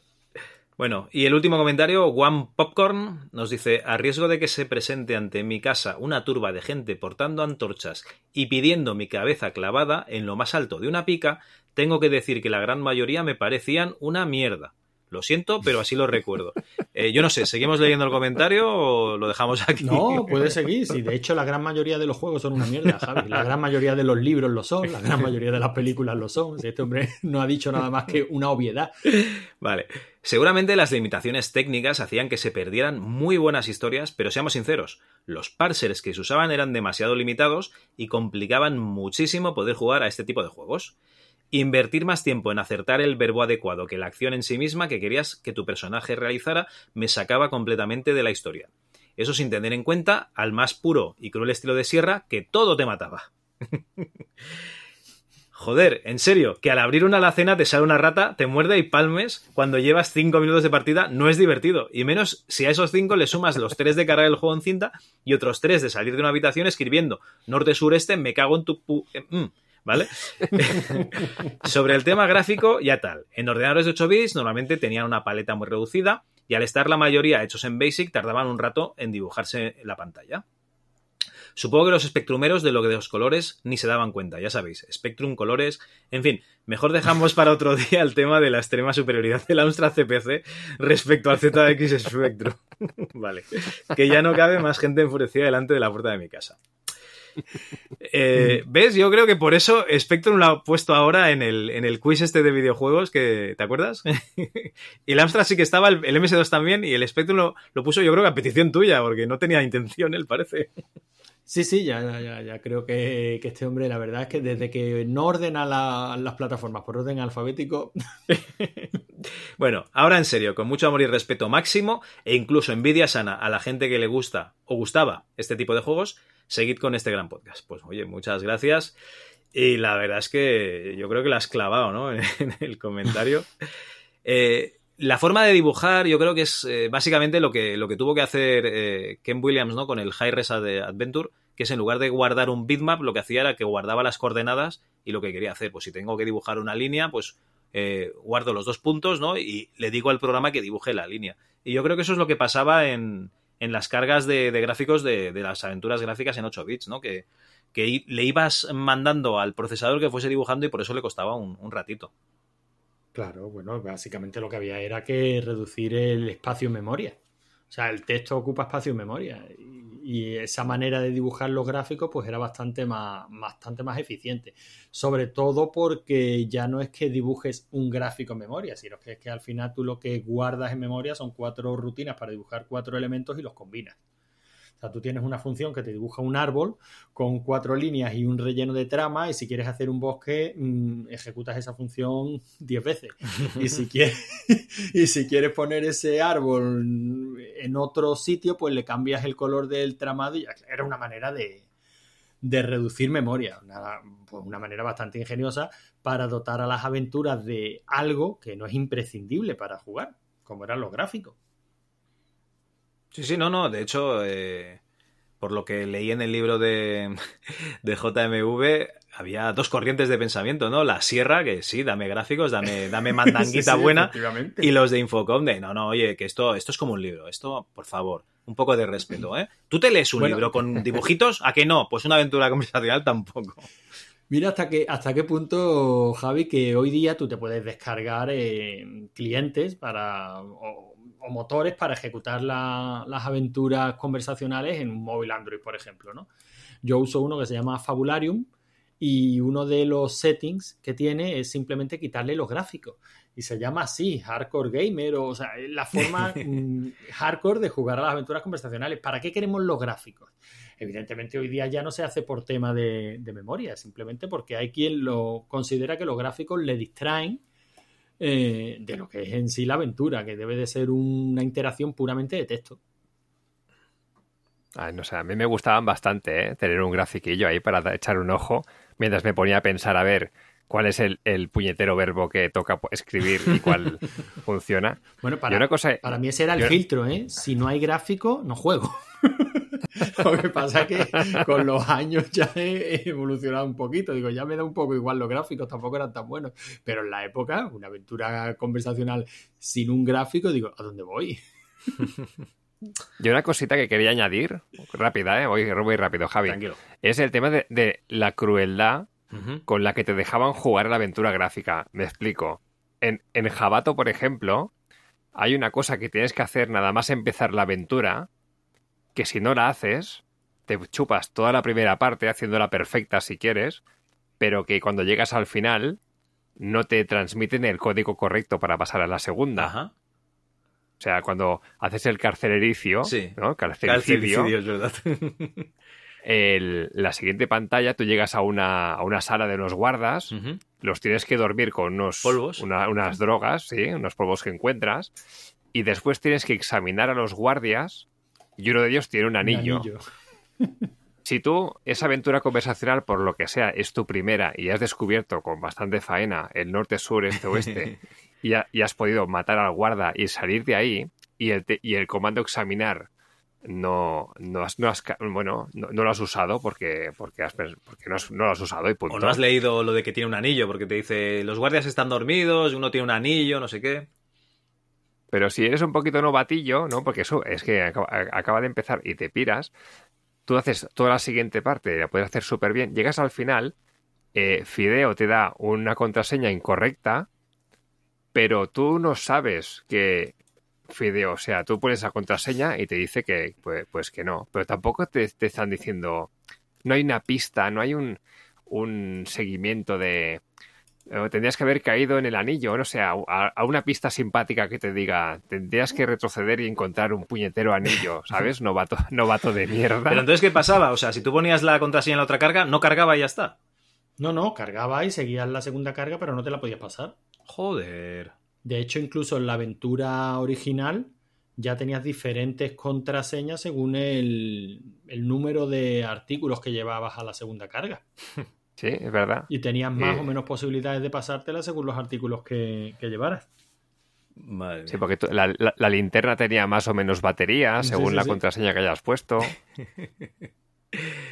Sí, entonces yo eso lo veo chungo. O sea, añadido al hecho de esto, ¿no? De que cuál es el verbo exacto que necesitas para poner y a ver si es que en realidad no tengo que hacer esto, me estoy equivocando, estoy perdiendo tiempo aquí buscando la palabra exacta, ¿no? Bueno, pero esa crueldad, ya las aventuras de conversacionales de Sierra las tenía, pero las aventuras gráficas de Sierra y modernas, hablemos de un King Quest o la aventura de Cyberdreams, ¿no? El Darkseid, esto ya lo tenía. O sea, tú te dejabas algo en un punto sin hacer, sin coger, sin abrir, sin cerrar, lo que sea, y ya estabas, ¿eh? O sea, tú podías jugar un rato más o no enterarte de que no habías hecho algo bien. O sea, porque tampoco no te daban feedback, te morías y punto. En fin, era muy, muy cruel. Javi, te voy a... Una pequeña observación. Sí. Porque cuanto más hablas con gente a la que no le gustan las aventuras conversacionales, que es muy respetable, a ver si me entiendes, uh-huh, que no tiene por qué gustarte, ¿no? Te das cuenta de que no entendemos el concepto de la aventura de texto o la aventura conversacional. El 90%, por no decir el 99% de la aventura conversacional no se juega ni con el parser ni con la pantalla, se juega en tu cabeza. Hombre, claro, por eso es de texto, porque estás imaginando la situación. Uh-huh. Pero ya estás imaginando la situación y dándole vueltas a la cabeza, dejas el ordenador, te olvidas, sigues por la tarde pensando, ¿cómo leche podría hacer esto? A lo mejor te despiertes, tengo que intentarlo, pones el ordenador y lo intentas. Hasta tal punto es así que a mí me hacía mucha gracia cuando, y todavía te lo encuentras, tú buscas por internet a lo mejor la solución a una aventura conversacional. Sí. Y básicamente te encuentras un texto cortísimo de unas cuantas líneas que lo copias y lo pegas y efectivamente la aventura se desarrolla delante tuya y te llega al final. Y ese texto pueden ser, yo qué sé, 300 caracteres, 400 caracteres, no más. Y dices, bueno, ¿esta es la solución al juego? ¿Esto? ¿Tan absurdo? Esta serie de órdenes. Pero es que esa serie de órdenes no son el juego. El juego se ha desarrollado en tu cabeza, tú has leído la descripción, te has situado allí, te has puesto en situación, has tratado de imaginar qué haría tu personaje en ese momento. Después de un tiempo jugando, has pillado el punto de detalle que la aventura pide de ti, lo que hablábamos antes, ¿no? De quitar el candado te pasa una vez. La segunda vez usas llave en puerta y abres puerta, pero no usas llave en puerta y atraviesas la puerta. ¿Por qué no puedo pasar? Joder, porque la puerta está cerrada. Pero la primera vez te das cuenta de cuál es el detalle, el nivel de detalle que el juego te pide, ¿no? Y tú ya te pones en ese nivel de detalle. Y toda la aventura, al fin y al cabo, se está desarrollando en tu cabeza. Te la estás imaginando, estás pensando dónde vas, qué haría tu personaje, por dónde puede tirar, por dónde no puede tirar, este puzzle cómo lo puedo resolver. Digamos que la interacción con el parser, bueno, pues es un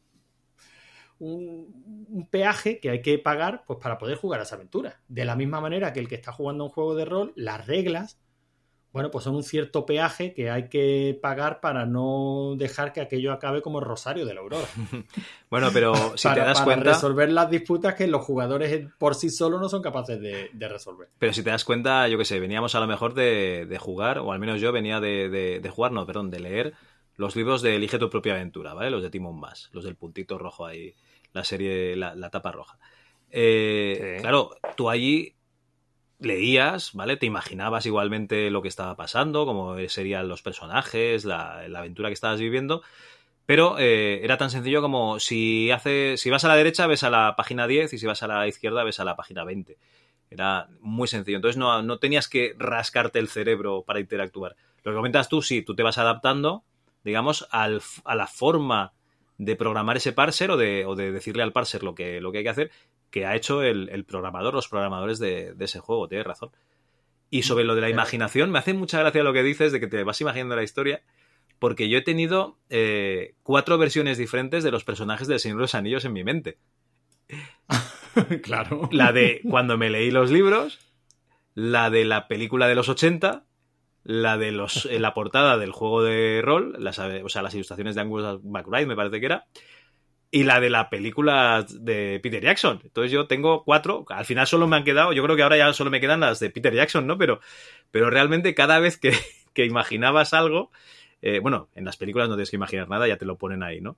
Pero lo imaginabas de una manera diferente y tienes que ir adaptando tu base de datos, digamos, visual, tu memoria visual a esos cambios. Claro, pero eso es así y eso también forma parte del juego, ¿no? Sí, sí. Bueno, no sé si tenéis que comentar alguna cosita más de aventuras conversacionales o lo dejaríamos aquí. Hombre, yo... Bueno, ha estado bien, ¿no? Bueno, Logarán siempre tiene algo que decir. No, yo lo único que diría es que animaría a la gente a que las probara. Yo sé que los que nos gustan las conversacionales somos muy pesados con ellas. Y para mí, a mí es que con las conversacionales me pasa un poco como con el cine. Yo cuando escucho que alguien me dice que no me gusta el cine, y digo, joder, no me jodas, no te gustarán algunas películas, pero alguna tiene que haber que te guste. Es tanta la variedad, es tanta que algo tiene que haber que te guste, ¿no? Pues hay aventuras conversacionales de todo tipo. Tienes conocidos muy raros, Antonio. Yo todavía no conozco a nadie que no le guste el cine. O sea, alguna le gustará, aunque sea las pelis porno, yo qué sé, ¿qué gente más extraña conoces? ¿Será que conozco gente muy, muy rara? Pero fíjate, las conversacionales es que también tienes de todo, Javi. También tienes la novela interactiva, uh-huh, que prácticamente lo que tienes que hacer es como un libro, como un elige tu propia aventura. Básicamente tienes que elegir entre dos opciones, no tienes más. Y eso también se considera una aventura o ficción interactiva. Hay mucha variedad para ir metiéndole mano a este género, un género que, bueno, como ya hemos escuchado en la entrevista, ¿no? Yo creo que está más vivo que nunca. O sea, se siguen sacando aventuras de todo tipo, probando diferentes vertientes, diferentes variantes. Yo qué sé, yo creo que merece la pena echarle un tiento porque seguro que hay alguna que nos llegue. Yo lo que quería comentar, dos cosillas solo. Una es que insistir encarecidamente de hacer una visita al cat.es, que ahí tiene una referencia de un montón de aventuras conversacionales con un ranking, ¿no?, de valoraciones de todos los que las han ido probando, y que se han pulido muchas cosas de las que hemos dicho, ¿no?, de las aventuras de antaño a aventuras que se han hecho actualmente, que están súper bien hechas y que son muy jugables y muy divertidas. Y otra cosa es que la aventura conversacional creo que también ha evolucionado a juegos que tenemos hoy en día que no son propiamente el mismo formato, pero que está claro que vienen de ahí. Uh-huh. Yo solo que voy a hacer referencia a uno, porque es a uno que he jugado en Nintendo Switch, que se llama Stay. De letreas. ¿Stay? S-T-A-Y. Uh-huh. Que es de a un estudio chiquitín que se llama Abnormals, en el que tú hablas con un tío que está secuestrado y está en un sótano donde tiene un ordenador. Ah, hombre, con un chat. Este le escribe, escuché la entrevista que les hicisteis en Radio Molins de Rei, en Ready to Play, sí. Sí, correcto. Y pues está el tío secuestrado en un sótano con un ordenador, con un chat, y a otro lado del chat estás tú. Entonces tú vas hablando con él, lo vas tranquilizando, o lo vas envalentonando a que haga alguna acción, o no, le dices que se relaje, ¿no? Es una conversación que tienes con él que, bueno, que tiñe la aventura, ¿no? Y marca todos los actos que va a hacer esa persona y qué desenlace tendrá. Eso, innegablemente, es una evolución de la aventura conversacional. Más cómoda, ¿no? Quizá más dirigida, con más gráfico en movimiento, uh-huh, pero no deja de ser una evolución. Y de ahí viene. Bueno, sí. No he querido entrar en este tema, ¿no? Pero tenemos, por ejemplo, los MUTs, ¿vale? Que eran, aventuras conversacionales multiusuario, ¿vale? Y, por ejemplo, algunas aventuras gráficas o juegos de rol que se consideran como tales vienen de un motor de un engine, ¿no?, de MUTs, como serían los juegos de Horrorsoft, ¿no? El Elvira, el Waxworks, el Personal Nightmare, etcétera. Estos 4 juegos eran de un motor evolucionado, de un MUT, que no deja de ser, pues eso, una aventura conversacional. De hecho, cuando juegas a estos juegos, el sistema de localizaciones, como en el Eye of the Beholder, o sea, tú te mueves casilla por casilla. Eso sí, puedes rotar, ¿no?, ver las 4 vistas de cada casilla, etcétera. Pero básicamente tenías las flechas de girar, ir hacia adelante, ir hacia atrás, girar hacia el otro lado, subir o bajar cuando había escaleras, porque eran los comandos del MUT. O sea, eran los comandos de una aventura conversacional, pero con interfaz de teclado. Entonces, si nos metemos ahí, está claro que de la aventura conversacional vienen muchos juegos. Pues que no se olvide nadie. Bueno, y como hemos hablado de aventuras conversacionales, casi todas clásicas, en la entrevista, ¿no?, con Juanjo, aquí en la charlita con nosotros 3, os decimos que cuando hayamos publicado este programa, un poquito más adelante va a salir una entrevista con Ricardo Ollón, que es un desarrollador que hizo en su día alguna aventura conversacional para su Spectrum, y a día de hoy pues está desarrollando aventuras conversacionales con esos motores que nos comentaba Juanjo, con el Impulse, con el Adventurón, y entonces nos explicará un poquito pues cómo lo hace él, ¿vale? Para si tenéis esa espinita clavada, ¿no? De, hostia, pues a mí me hubiese gustado ver cómo es por dentro una aventura conversacional, o me hubiese gustado contar una historia en aventura conversacional, pues yo creo que esa entrevista os va a gustar bastante. Genial. Bueno, no podemos despedir la sección de aventuras conversacionales sin tener en cuenta que Manu Lozano, el hermano de Antonio Lozano, nos ha enviado un audio en el que también nos narra pues sus aventuras con aventuras conversacionales, en lo que yo ya he calificado como las crónicas lozanas, que son las crónicas de los hermanos Lozano, pues ahí intentando jugar con sus videoconsolas y sus ordenadores antiguos. Y nada, adelante este audio, este documento sonoro de Manu. Puedo prometer, y prometo, que mis primeros recuerdos videojueguiles datan de cuando no tenía más de 4 años, allá por 1988. El Army Moves y su pura intuición para sortear obstáculos, el Game Over y su imposibilidad matemática para superar una pantalla final, las maravillas isométricas de Night Lord, etcétera, etcétera. Mucho me duró el Spectrum y muchas tardes pasé cargando cintas hasta el cuelgue de la pantalla y posterior vuelta al... por si en alguna de ellas le daba por completar la imagen de carga, y por si en alguna de cada 10 le daba por llegar al juego en sí. Ojo, hablamos de auténticas quimeras si tenemos en cuenta que en una cinta de 120 minutos podía tener la friolera de 5 o 6 juegos grabados con una marquita en rotulador señalando el inicio del susodicho. Y eso si tenías la suerte de encontrar un amigo con cassette grabador de doble pletina, una cinta virgen y ganas de hacerte el favor, un auténtico milagro. O bien, podías gastarte 500 pelas en una cinta con carátula de Luis Royo, vecina de lo último de Manolo Escobar. No me gusta que a los toros te pongan la minifalda. Pero cualquiera convencía a la mamá y su consabido... Si ya tiene mucho juego. Pues bien, resulta que uno de los juegos originales que poseía para mi maravilloso Spectrum era precisamente la aventura original. Primera experiencia conversacional que tuve bien echarme a la cara, y que me proporcionó innumerables tardes de fantasía en un mundo mágico donde una tortilla de patatas era indispensable para adentrarse en la más terrorífica caverna, la tortilla con cebolla, por supuesto. Muchas veces he leído sobre la dificultad de dicha aventura, sobre todo su segunda parte. Una vez logrado el acceso a la dichosa caverna en posesión de tu indispensable tortilla, tu varita mágica, tu botella llena de agua, etcétera, etcétera. Y mis recuerdos, si bien compartían ciertos enigmas algo complicados y buena dosis de prueba-error, no eran tan, digamos, puntillosos, hasta hace poco. Bien, es cierto que algunas aventuras conversacionales traían consigo una carga de «pero qué me estás contando» bastante curiosa. Situaciones inverosímiles con soluciones imposibles, cantidades ingentes de «eso no puedes hacerlo» o bien «no está en mis datos, tócate los huevos». No hay que mentir al respecto y pensar que nos poníamos delante del ordenador y en 5 minutos habíamos luchado contra los molinos saliendo victoriosos. No, eso no era así. Tenían su dificultad, darle muchas vueltas a la cabeza y echar imaginación a raudales. Mi hermano Logarán, y aquí comienzo a meterme con él, sin ir más lejos, descubrió el significado de la palabra tortura justo al inicio del zipizape. Estás en la clase y tu cabeza está en las nubes. ¿Qué haces? Salidas. No hay salidas. Mirar. Estás en la clase y tu cabeza está en las nubes. ¿Qué haces? Ex nubes. No entiendo qué me quieres decir.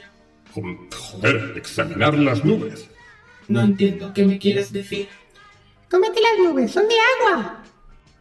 Calla, imbécil. Comer nubes. No entiendo qué me quieres decir. Inventario. No llevas nada encima. Estás en las nubes. ¡Despierta! Coño, claro. ¡Despierta! No entiendo qué me quieres decir. Me cago en tu puta madre. No debes decir palabrotas.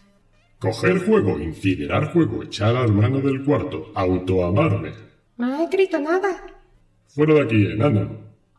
Situaciones como estas se daban bastante a menudo en este tipo de aventuras. Por cierto, la solución al enigma de Zipizape era bajar. Sí, como suena, y sin aparecer en salidas.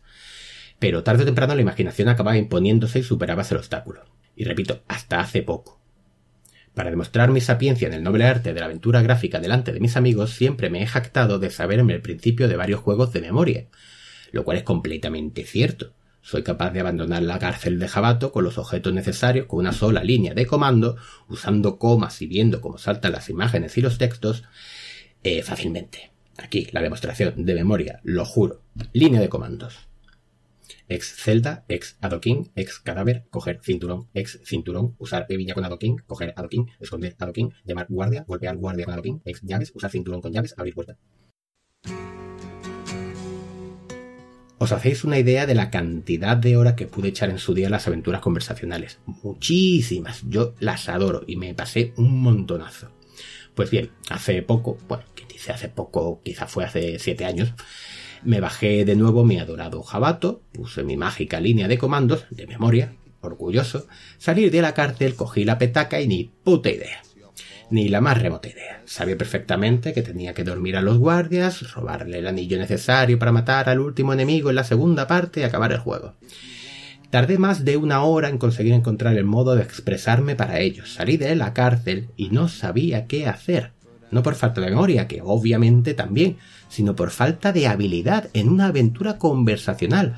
Acababa siempre muerto, bloqueado, sencillamente angustiado. Lo dejaba, me miraba delante del espejo, soltaba una lágrima, me atusaba la calva y volvía al lío. Y lo mismo una y otra vez. Horas así, horrible, lastimoso, patético. ¿Cuestión de dedos? ¿Cuestión de habilidad? No, son aventuras conversacionales, por el amor de Dios. Es cuestión de imaginación, de paciencia necesaria, de cojones. Señores, no nos falta ni tiempo, ni ganas, ni siquiera habilidad. Nos hacemos viejos. How can I try to explain? When I do, he turns away again. It's always been the same, same old story. From the moment I could talk, I was ordered to listen. Now there's a way, and I know that I have to go away. I know I have to go.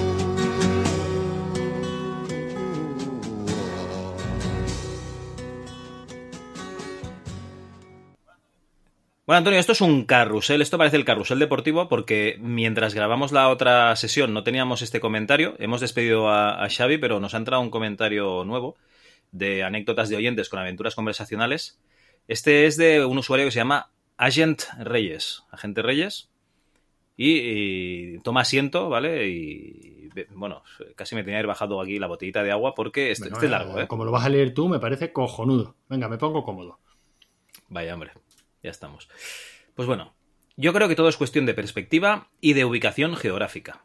El problema, creo yo, viene porque a España llegaron muy entre mayúsculas, o sea, en mayúsculas, tarde al público generalista y era además un producto para una audiencia de nicho, ya que siempre generalizando, si no te gustaban los libros o los cómics de aventuras, fantasía o ciencia ficción, entonces se leía más que ahora, más que nada por falta de alternativas de ocio, sería raro que te gustaran las conversacionales. Encima, para cuando llegaron existían otras alternativas más llamativas para los más jóvenes de la casa. Los ordenadores ya no estaban tan limitados y o dirigidos al tema profesional como en la época dorada de Infocom y mostraban gráficos coloristas y llamativos en movimiento. Con tanta oferta al alcance de tu radiocassette de doble pletina, ¿quién iba a jugar a algo de leer y escribir y pensar mucho, pudiendo echar unas partidas al Grisor o un Target Renegade a dobles con tu amigo Rodríguez? Además, en España se popularizaron versiones más light, constreñidas por las limitaciones de los ordenadores de cinta, con menos texto en pantalla para las descripciones. Recordemos los acrónimos de la aventura espacial con su «Ya eres un cosme», que siempre me evocaba a un astronauta con boina y entrecejo tupido. Y con socorridos dibujicos más dirigidos a los chavales, ojo, para chavales de la generación de la bola de cristal, y que, salvo casos contados, han envejecido peor para el adulto talludito, que vuelve cargado de ilusión a probarlas. También es un género donde es fácil cagarla, ya que un verbo o una solución que a ti te parece de cajón, a otra persona con diferente vocabulario se le puede hacer un mundo. Antonio, estoy empezando a pensar que necesito ya unas gafas de ver de cerca. ¿Voy a hacer aquí un zoom? Madre mía. También nos perdimos multitud de cintas de aventuras conversacionales que, en mi modesta opinión y sin desmerecer Aventuras AD, se tomaban más en serio a sí mismas, como la línea de terror de CRL o cosas muy curiosas como las adaptaciones de series como Robin Hood de la BBC, el añorado He-Man o de los librojuegos de lucha ficción, aquellos de lomo rojo de Altea Junior, que distribuyó Adventure Soft, antes de reconvertirse y crear Elvira o Simon the Sorcerer, y que no fueron traducidos o apenas se distribuyeron aquí, con lo que la oferta era mucho más reducida. Bueno, supongo que todo lo que era inglés y de leer, claro, aquí poca cosa. Esto no quita de que siga habiendo un público interesado a día de hoy, como la gente del CAT, que Scum VM haya incluido las Interaction Fiction, las IF, en su catálogo, o que sigan saliendo productos de calidad, Doomsday, Lost Echoes para Amstrad, por ejemplo. Con nuestros primeros PC, para la mayoría de la chavalería española de la época, los juegos venían en un disquete con el nombre escrito a boli en plan Police Quest, pero Police escrito P-O-L-I-S, Police Quest 1, o Monkey Islas, Indiana Jones Aventura con B, basado en hechos reales. Muchos jugaban sin manuales, sin esa preciosa caja de ilustraciones chulísimas a la que los gráficos no le hacían justicia, y sin los maravillosos extras, los famosos fillies, que sí cataban los usuarios anglosajones o aquellos pocos de aquí que conseguían el juego original y que tanto ayudaban a meterte en una historia compuesta exclusivamente de texto. No ha acabado, ¿eh? Por poner un ejemplo que nos suena a todos, no es lo mismo jugar a un híbrido de conversacional y aventura, más lo primero que lo segundo, como el Police Quest original, apareciendo en una comisaría sin ningún contexto y sin saber qué protocolos tienes que seguir, o dónde está la calle a la que te mandan por radio, ni por qué te han sancionado al salir de la comisaría y has perdido la partida. Eso sí, descubres que tienes que teclear lo que quieres que haga el muñeco. Y luego está la persona que, sentada con su enorme mapa de Layton desplegado en el corcho de la pared y su manual de conducta y códigos a mano, y probablemente un gorro de policía de la última noche vieja para sentirse como policía de verdad cuando, tras revisar su equipamiento, según mandan las normas, y subirse al patrulla, le dijeran que acudiese a la esquina de la tercera con Palm porque se había producido un 2-11. Y decía, recibido, porque sabía de lo que estaban hablando. Y sí, la versión VGA es mucho más accesible y divertida, aunque a mí ahora mismo me apetezca más retomar el Blue Force, donde también colaboró Jim Walls. Por esa experiencia, por desgracia, la inmensa mayoría de aquí se la perdieron, y al César lo que es del César, y ojo por ojo, ojo al cuadrado, etc. Oye, voy a empezar a hacer un cambio, y estas cosas las vas a empezar a leer tú, ¿eh? Bueno, Antonio. No es por nada, pero aquí se sabe quién es al que se le dan bien estas cosas, Javi. Por eso a ti. Eso sin mencionar que cuando el chaval de Milwaukee de turno se quedaba atascado, tenía desde líneas telefónicas donde les daban las soluciones a tarjetas postales acompañando al juego directamente para solicitar libros de pistas, redactados con mucha gracia, ya que, según lo que bajases el decodificador de gel, te iban dando indicios cada vez más evidentes para que no fuera simplemente ves ahí y haz esto. Añádele clubes de aficionados a las aventuras conversacionales, como el de Infocom, libros que daban consejos sobre cómo jugarlas, etc. En todo caso, si habéis sido capaces de tragaros todo este tocho, deberíais probar una aventura conversacional. Está claro que os va la marcha. Pues oye, a Gen Reyes, un comentario estupendo. La verdad es que muy, muy completo. Y yo solo he hecho en falta lo dicho, ¿no? Que lo hubiese leído Antonio, ¿no? Porque no me he bajado aquí la botella de agua y tengo ahora la garganta seca.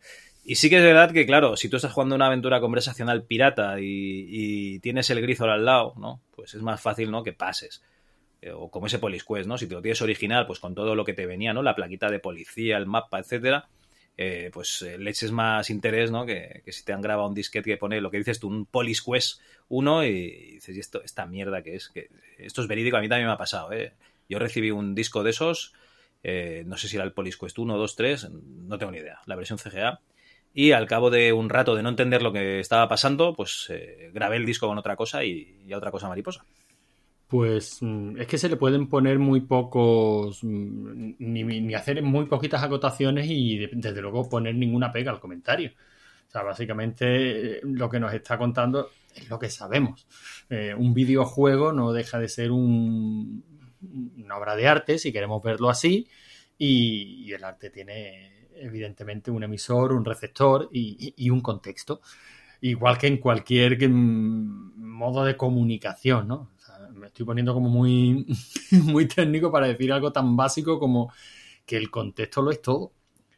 Y evidentemente, si no, las cosas hay que conocerlas en su época, tienes que ver de qué estás rodeado, tienes que disponer. O sea, me ha encantado como ha explicado la diferencia de cómo jugábamos nosotros a ese primer Police Quest a cómo se jugaba el Police Quest. Claro, si es que no tiene absolutamente nada que ver. si es que ese contexto lo es todo. Evidentemente no puede, la experiencia de juego no se puede ceñir solo y exclusivamente a la pantalla. Era todo lo que le rodeaba. Si le quitas todo eso, ¿qué queda? Pues queda una experiencia muy descafeinada y difícilmente divertida, ¿no? Yo creo que lo ha explicado perfectamente. Y desde luego aquí recordamos con cariño la aventura conversacional, aquí en España 4, y hablamos de AD como la cumbre, y en España lo fue, pero desde luego no aguanta. Las comparaciones son odiosas, ¿no? Pero no aguantaría la comparación con algunas de las grandes. Es que es la triste realidad. Realmente... Llegaron tarde, fue muy meritorio lo que intentaron hacer y bueno, quedó en nuestro recuerdo como... Bueno, oye, que nos presentaron las aventuras conversacionales, ¿no? Que nos permitieron jugarlas, que sí. Hicieron unas aventuras muy dignas. Pero claro, es que no es comparable. Nada, a ver, lo primero que ya se pusieron tarde, y lo segundo que si hubiesen llegado todas esas aventuras, pues las de Infocom, ¿no? Las de Adventuresoft y otras muchas traducidas, pues seguramente otro gallo hubiese cantado. Pero es que realmente aquí en España nosotros no éramos ni mercado para ellos. O sea, lo que llegaba de Estados Unidos... Pues llegaba, pues porque hay muchísima relación entre Gran Bretaña y Estados Unidos. El producto solo había que, digamos, hacer un port para Spectrum desde el Commodore 64 o de Apple II, seguramente, y ya está, ¿no? Pero, claro, ¿quién se pone a distribuir, o sea, quién se pone a traducir y contar con España para las aventuras conversacionales en mitad de los 80, que aquí ordenador tenían 4? Porque todos recordamos que todos teníamos un Spectrum, todos teníamos un Commodore, un MSX o un Amstrad, pero ¿cuándo lo tuvimos? O sea, yo lo tuve en el 87. Claro, si es que estamos hablando de un género... 87 le quedaban 3 años buenos. Lo que empezó a finales de los 70, como hemos visto, ¿no? En este programa. Si es que son 10 años, y 10 años en la informática, joder, son casi eras geológicas. O sea, es que ya era un género, no me gusta decir superado, porque tú sabes que yo sigo jugando aventuras conversacionales. Pero bueno, es un juego, era un género que en ese momento, cuando llegó a España, ya tenía que competir con otros muchos tipos de juegos. Sí, mira, te voy a poner el típico ejemplo tonto. Mi niña está castigada sin tablet. Por lo que sea, pero está castigada sin tablet. Llevo una semana sin tocar el tablet. Oye, se ha leído 3 libros de Roald Dahl en una semana. Estamos la madre y yo... Sí, me lo creo, porque... Claro, estamos la madre y yo encantados, ¿no? Y joder, hombre, pues la niña creíamos esta que no iba a romper a leer, ¿no? Como el chiste. El niño tiene los ojos muy rojos. Dice, déjalo, que es lo que va a romper a leer. Pues decimos, esta no va a leer nunca. Y sin embargo, claro, ¿por qué no leen? No leen porque la alternativa es infinitamente más cómoda, más fácil. Yo ya no diré más divertida, pero desde luego requiere muchísimo menos esfuerzo. Pues con esto pasaba exactamente lo mismo. Sí. En fin, yo creo que el comentario es genial porque lo ha explicado muy, muy bien. Yo creo que también a lo largo del programa pues eso ha quedado, ¿no? O sea, las aventuras conversacionales son un género muy de nicho y ahora, hoy día es triste, pero es que hoy día, ¿qué te vas a poner a jugar a las aventuras de Infocom o de CRL? Vamos a ver, lo puedes hacer como un ejercicio de arqueología informática, pero desde luego No, o sea, es que ese tren ya pasó.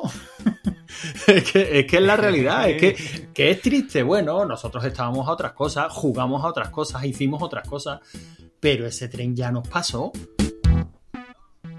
No, pasar, es lo que dices tú, no es pasar, simplemente se hizo un fork, ¿no? En un momento determinado teníamos la aventura conversacional, se hizo un fork y salió el MUT, ¿no? Esa aventura conversacional con mucha gente.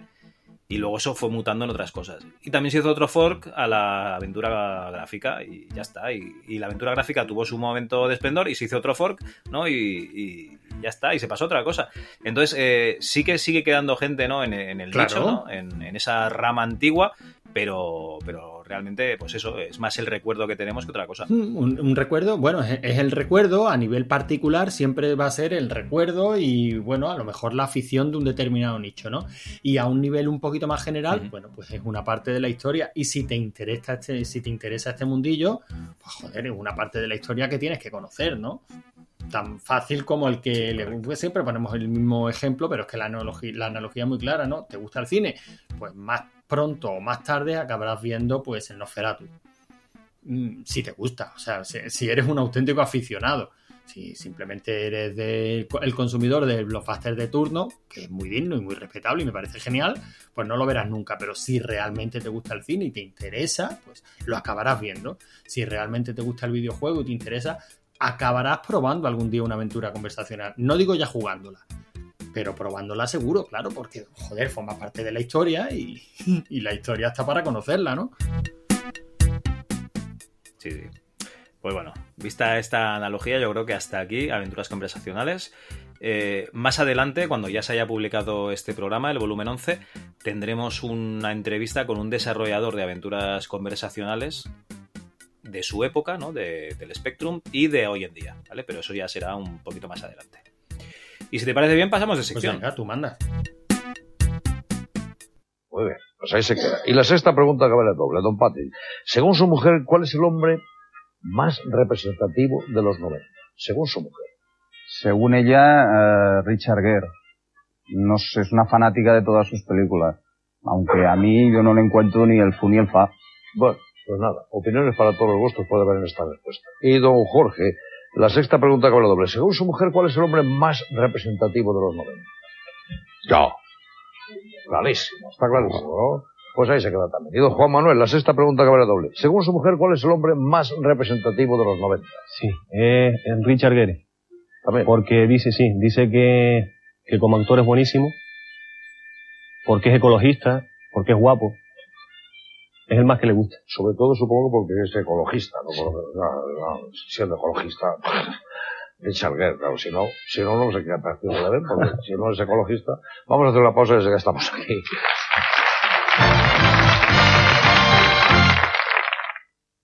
Bueno, Antonio, estamos en el espacio publicitario, ¿no? Ese espacio en el que nadie paga, ¿no? Pero nosotros ponemos publicidad de otras cosas que esperemos que en algún momento pues se nos devuelva de alguna manera. Ya estamos. Ibas a decir, ya sabes la fe que tengo. No, me he callado prudentemente porque tampoco quiero yo ganarme la fama de un señor Scrooge del podcasting, no, hombre, ¿no? Vale. Pues bueno, oye, Antonio, no te voy a dedicar un anuncio de señores con poco pelo, ¿vale? Porque ya sabes que hombre, que yo qué sé, que ahí tienes otros atributos, pues que no son simplemente este. Y realmente el anuncio que te voy a dedicar es un anuncio que yo creo que nos voló mucho la cabeza en su día, ¿vale? De hecho, yo creo que muchísima gente lo va a recordar con cariño, ¿no? Porque es un anuncio muy, muy conocido. Y nada, oye, a ver qué te parece. Garapa. Garapa.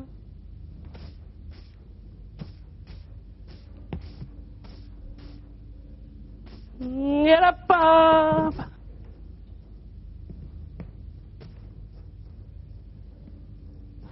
Garapa.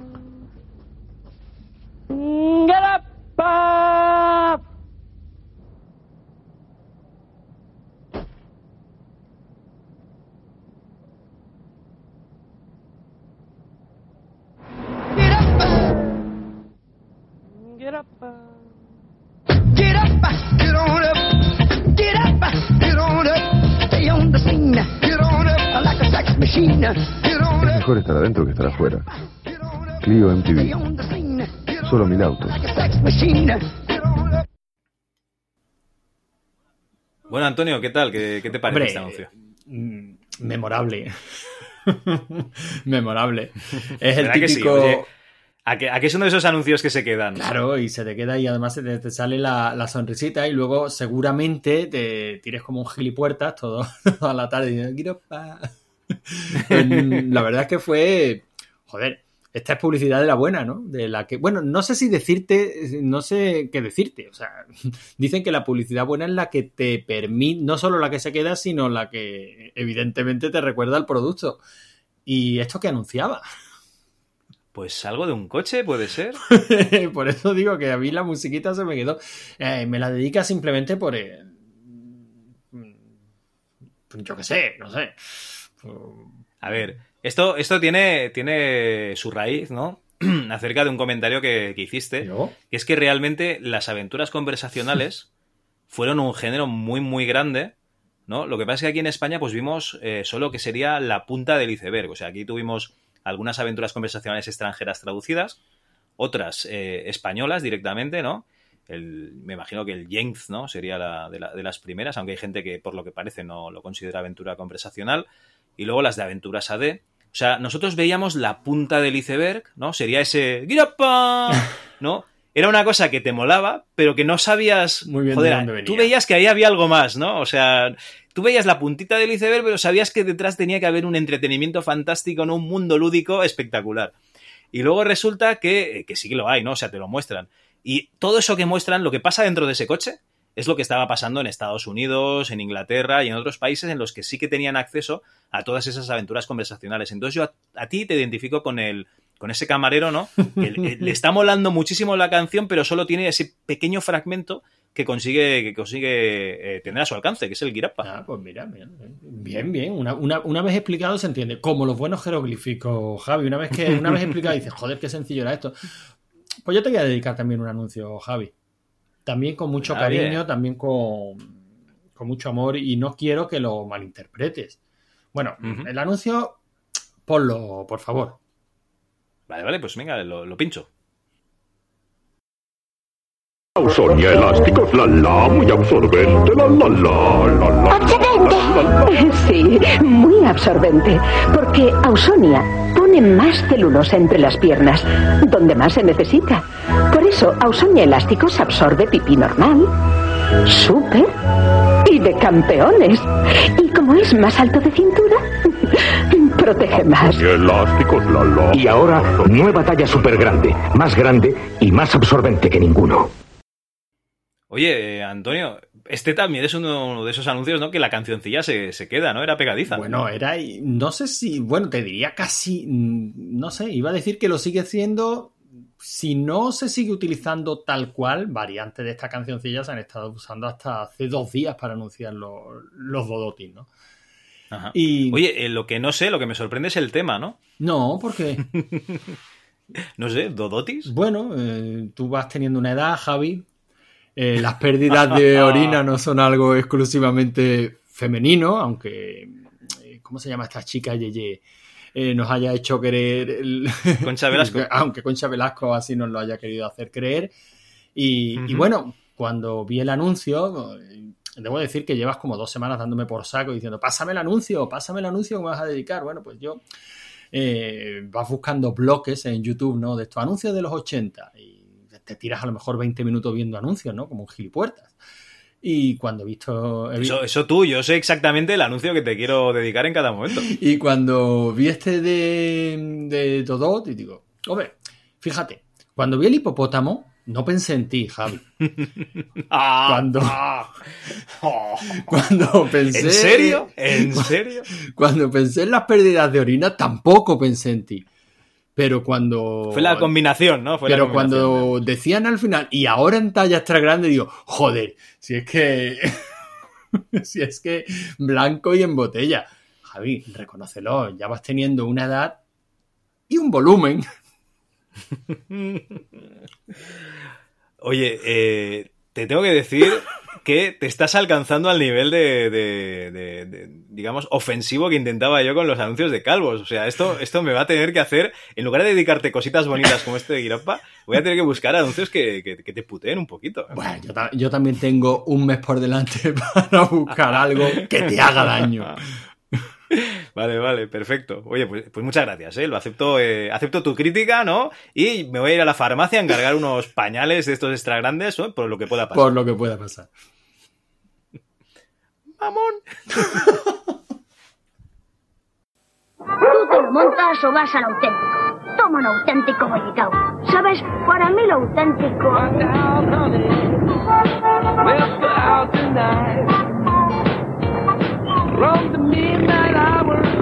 Todavía tienes que comer muchos bollicaos. Si eres auténtico, lo tuyo es bollicao. Y ahora con bollicao divertidas movie cars, colecciónalas y además miles de bollimix con lo más nuevo mezclado para ti. Estáis escuchando MS-DOS Club, el podcast dedicado exclusivamente al MS-DOS. Oye Mike, ¿conoces algún podcast en el que hablen no solo de un único sistema? Es que me aburre solo escuchar un sistema. Y tanto, tenemos RM30 Podcast, el podcast dedicado a todos los sistemas antiguos. ¿Qué me estás diciendo? ¿Que no es como esta gente, que solo se dedica a lo suyo, sino que hablan de todo? ¿Es así? Existe y se llama RM30 Podcast. Madre mía, qué maravilla. Pues ahora mismo apago mi reproductor, quito MS-DOS Club y paso a RM30, el futuro de los podcasts. RM30, cada día uno en tu kiosco. Te esperamos. Y a partir del día 2 ya podéis volver a vuestro MS-DOS Club particular. Oye, tengo una duda. ¿De qué hablarán el mes que viene en el próximo MS-DOS Club? De MS-DOS. Uf, qué aburrido.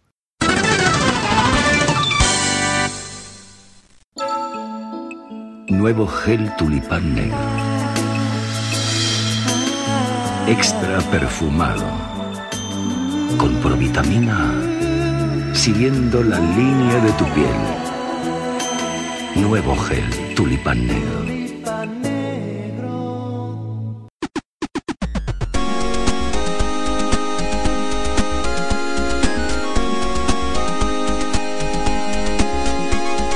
Este programa está muy bien, pero si quieres disfrutar de un ambiente retro, ven a Retro Entre Amigos, donde los juegos antiguos siguen vivos.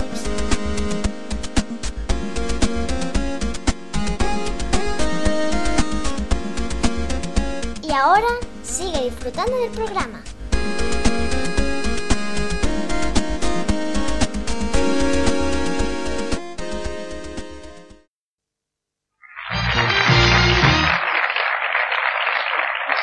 Pues aquí seguimos en su naranja y supongo que seguirán ustedes ahí, ¿no? Sí, me responde y está usted ahí, ¿verdad? Pues respóndame, pero respóndame con PMI. El virus.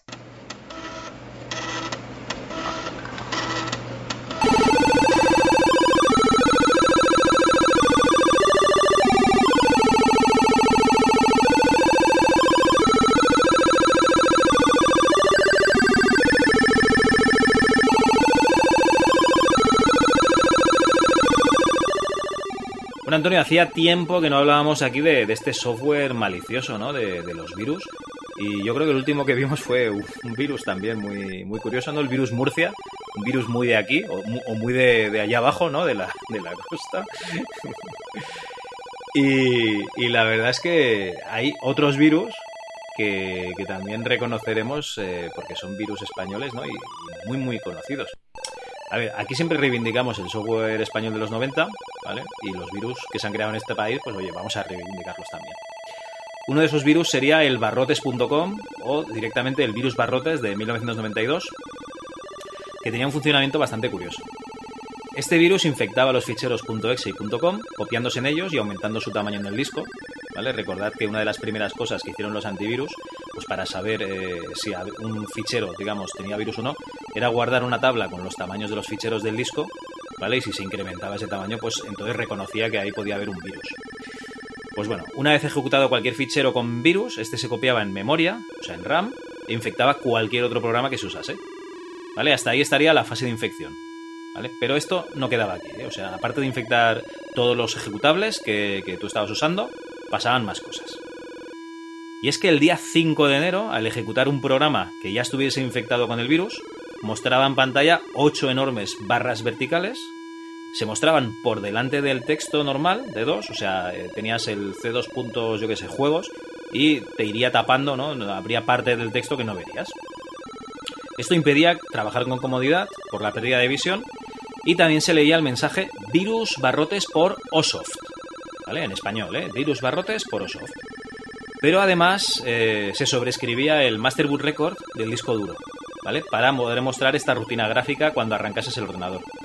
Esto ya empieza a ser una putada, ¿vale? O sea, una cosa es la infección y otra cosa es que ya te empiecen a tocar el Master Boot Record. Pero no dejaba de ser poco malicioso esta variante, la original. ¿Qué pasa? Que había 18 variantes, o hubo 18 variantes documentadas de este virus. Una de ellas debía destruir ficheros del disco duro el día 22 de cada mes, pero por un error de programación se ejecutaba el día 34 de cada mes, cosa que por lo que sea no pasaba nunca, ¿vale? O sea, nunca se destruían los ficheros.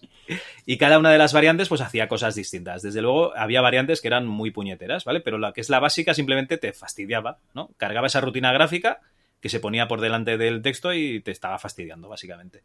Yo no sé si a ti tú tuviste este virus. Bueno, yo lo probé, pero no lo tuve. Creo que ya te lo he comentado en algún que otro programa, que yo no recuerdo jamás, en la época de MS-DOS e incluso de Windows 95, de haber tenido miedo a un virus. Jamás. Ni, no sé, no recuerdo haber tenido... Ni el viernes 13S que anunciaban por la tele y no te dejaban ni encender el Spectrum, por si acaso. Nada, o sea, yo no recuerdo nunca haber tenido preocupación por un virus, ni haber tenido instalado un antivirus, ni por supuesto haber sufrido los daños producidos por un virus. Nunca. Sí, y sin embargo sí recuerdo haberme pasado, que alguien me haya pasado pues un virus en un disquete y probarlo, pero así, alegremente. O sea, sí, no sé si sería inconsciencia de la época o que tampoco decía, bueno, ¿qué puede pasar? Que haya que formatear el disco duro, pues se formatea, ya ves tú. No. Toma por saco. Y luego pido disquetes con todo lo que tenía antes. Y ya está, ¿no? Digo que... Y este sí, lo he visto en ejecución, muy, muy curioso, muy simpático. Me mola eso que nos has contado de que te pones a programar un virus y lo programas mal. Venga, hombre. Pero bueno. Hombre, a lo mejor el tío dijo, hostia, qué cabrón, no voy a hacerlo, no voy a ser tan malo. Va, venga, voy a modificar esta aquí. Sí, puede ser, pero bueno, no sé si alguna vez me has escuchado comentarlo, pero ya sabes la fe que tengo que... la bondad del ser humano. O sea que el tío se equivocó. Evidentemente. ¡Qué tonto! Por cierto, si alguna oyente desarrollaba virus para MS2, oye, ya sabes, envíanos un mail a hola@ms2.club, ¿no? O envíanos un mensaje por Twitter o un comentario en la página web y nos pondremos en contacto contigo para que nos expliques tu experiencia. Como claro prácticamente sí. Todo esto ha prescrito ya, o sea, sí, qué cosa más genial sería encontrar a los integrantes de OSOF, ¿has dicho que se llamaban los del virus barrote? Bueno, integrantes de Osof, yo creo que es una seguro. Persona, ¿no? A lo mejor es Oscar, ¿no? Y Osof, segurísimo, sí. Una persona o dos a lo sumo. Porque eso tiene pinta de un agárrame el cubata de manual. Sí. Oye, mira qué rutina gráfica más chula que he hecho. ¿Lo hacemos virus? No hay huevos, ¿no? Sujétame el cubata. Pero bueno, curioso. Como mínimo, curioso. Perfecto. Pues oye, ya está. La historia del virus barrotes, ¿vale? Aquí contada. Y vamos a pasar con la historia del sistema operativo PC2.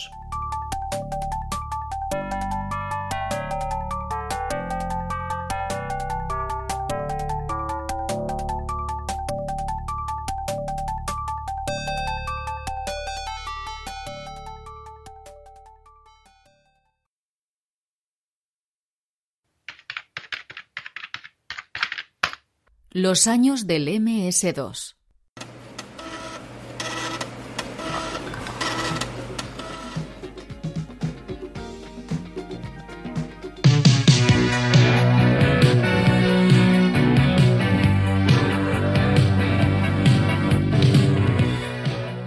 Nace el IBM PC2. IBM ya tenía a punto su modelo 5150, el Personal Computer, pero le seguía faltando un sistema operativo que funcionase en él. Disponía del intérprete de BASIC que realizaría Microsoft, pero seguía sin tener un sistema operativo sobre el que los fabricantes de software pudiesen hacer sus aplicaciones para la plataforma. Así que durante otra reunión, IBM se lo hizo saber a Microsoft.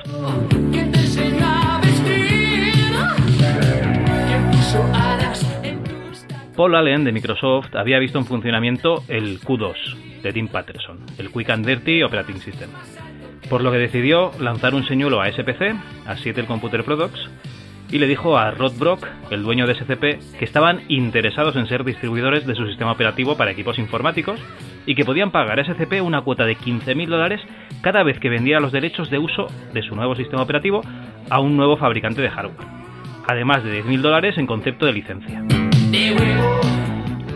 SCP eran fabricantes de hardware, no de software, así que el trato les pareció bien. Y así, Microsoft adquirió los derechos para revender este sistema operativo, el Q2, a IBM por un total de $25,000, Por supuesto, Microsoft no dijo a SCP quién era el primer y único cliente de la licencia de Q2, porque Microsoft no quería perder la operación. En cuanto IBM tuvo el sistema operativo en sus manos, sus ingenieros comenzaron a pedir cambios a Microsoft, por lo que Bill Gates y Paul Allen se vieron obligados a adquirir los derechos exclusivos del Q2, cosa que hizo comprándolos a SCP por $50.000.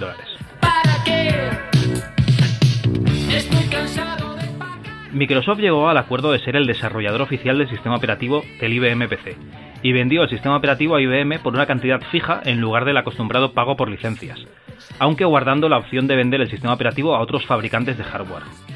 Ambas partes estuvieron de acuerdo. La siguiente jugada de Microsoft fue contratar a Tim Patterson para que adaptase el Q2 a las múltiples exigencias de Microsoft.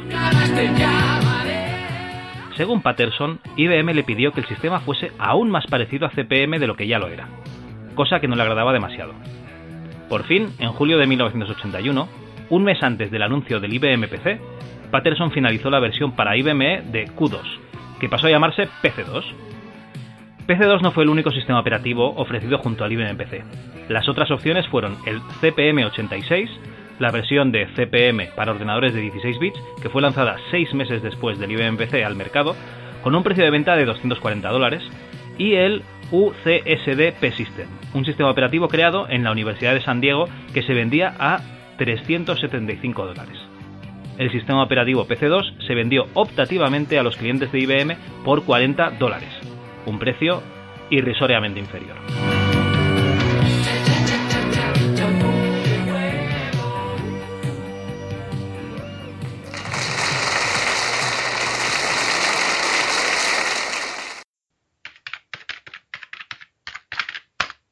Readme.txt.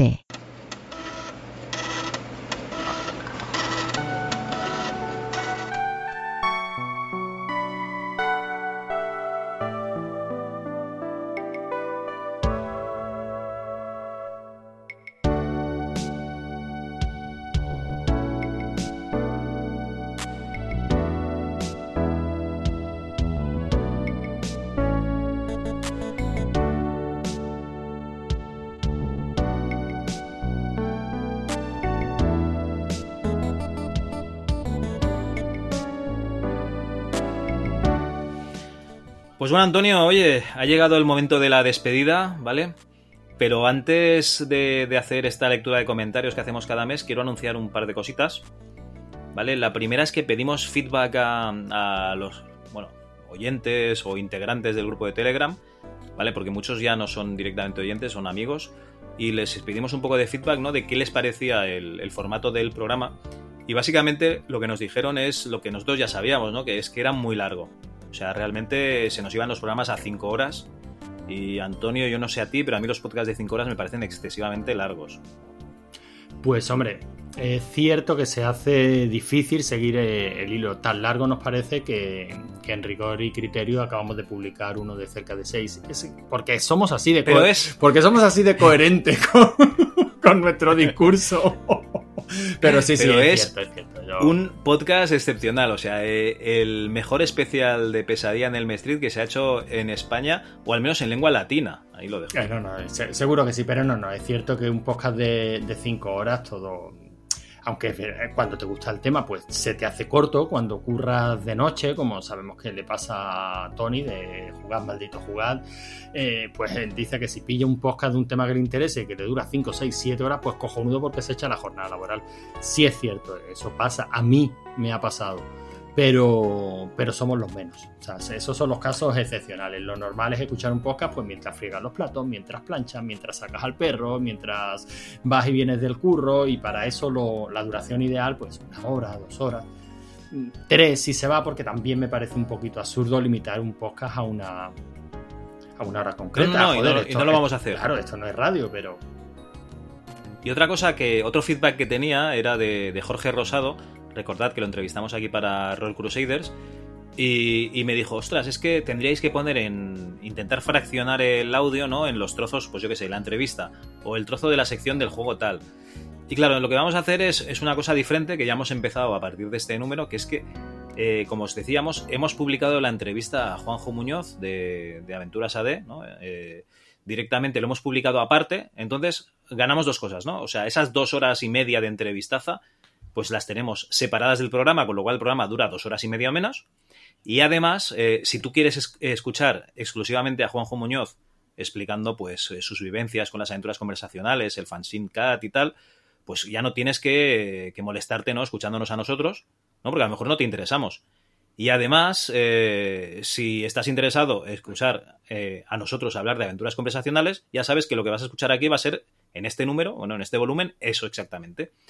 Entonces yo creo que así ganamos dos cosas, ¿no? Dos pájaros de un tiro. Por un lado, las entrevistas las vamos a separar, y por otro lado, el cuerpo del programa pues va a quedar pues con las secciones que ya teníamos, pero sin esas entrevistas. El programa será un poquito más corto. Por otro lado, después de este programa, vamos a entrevistar, bueno, ya lo hemos hecho, ¿no?, pero vamos a publicar una entrevista a Ricardo Ollón, que es un desarrollador de aventuras conversacionales en época de Spectrum, ¿vale?, en los 8 bits, y además es desarrollador a día de hoy.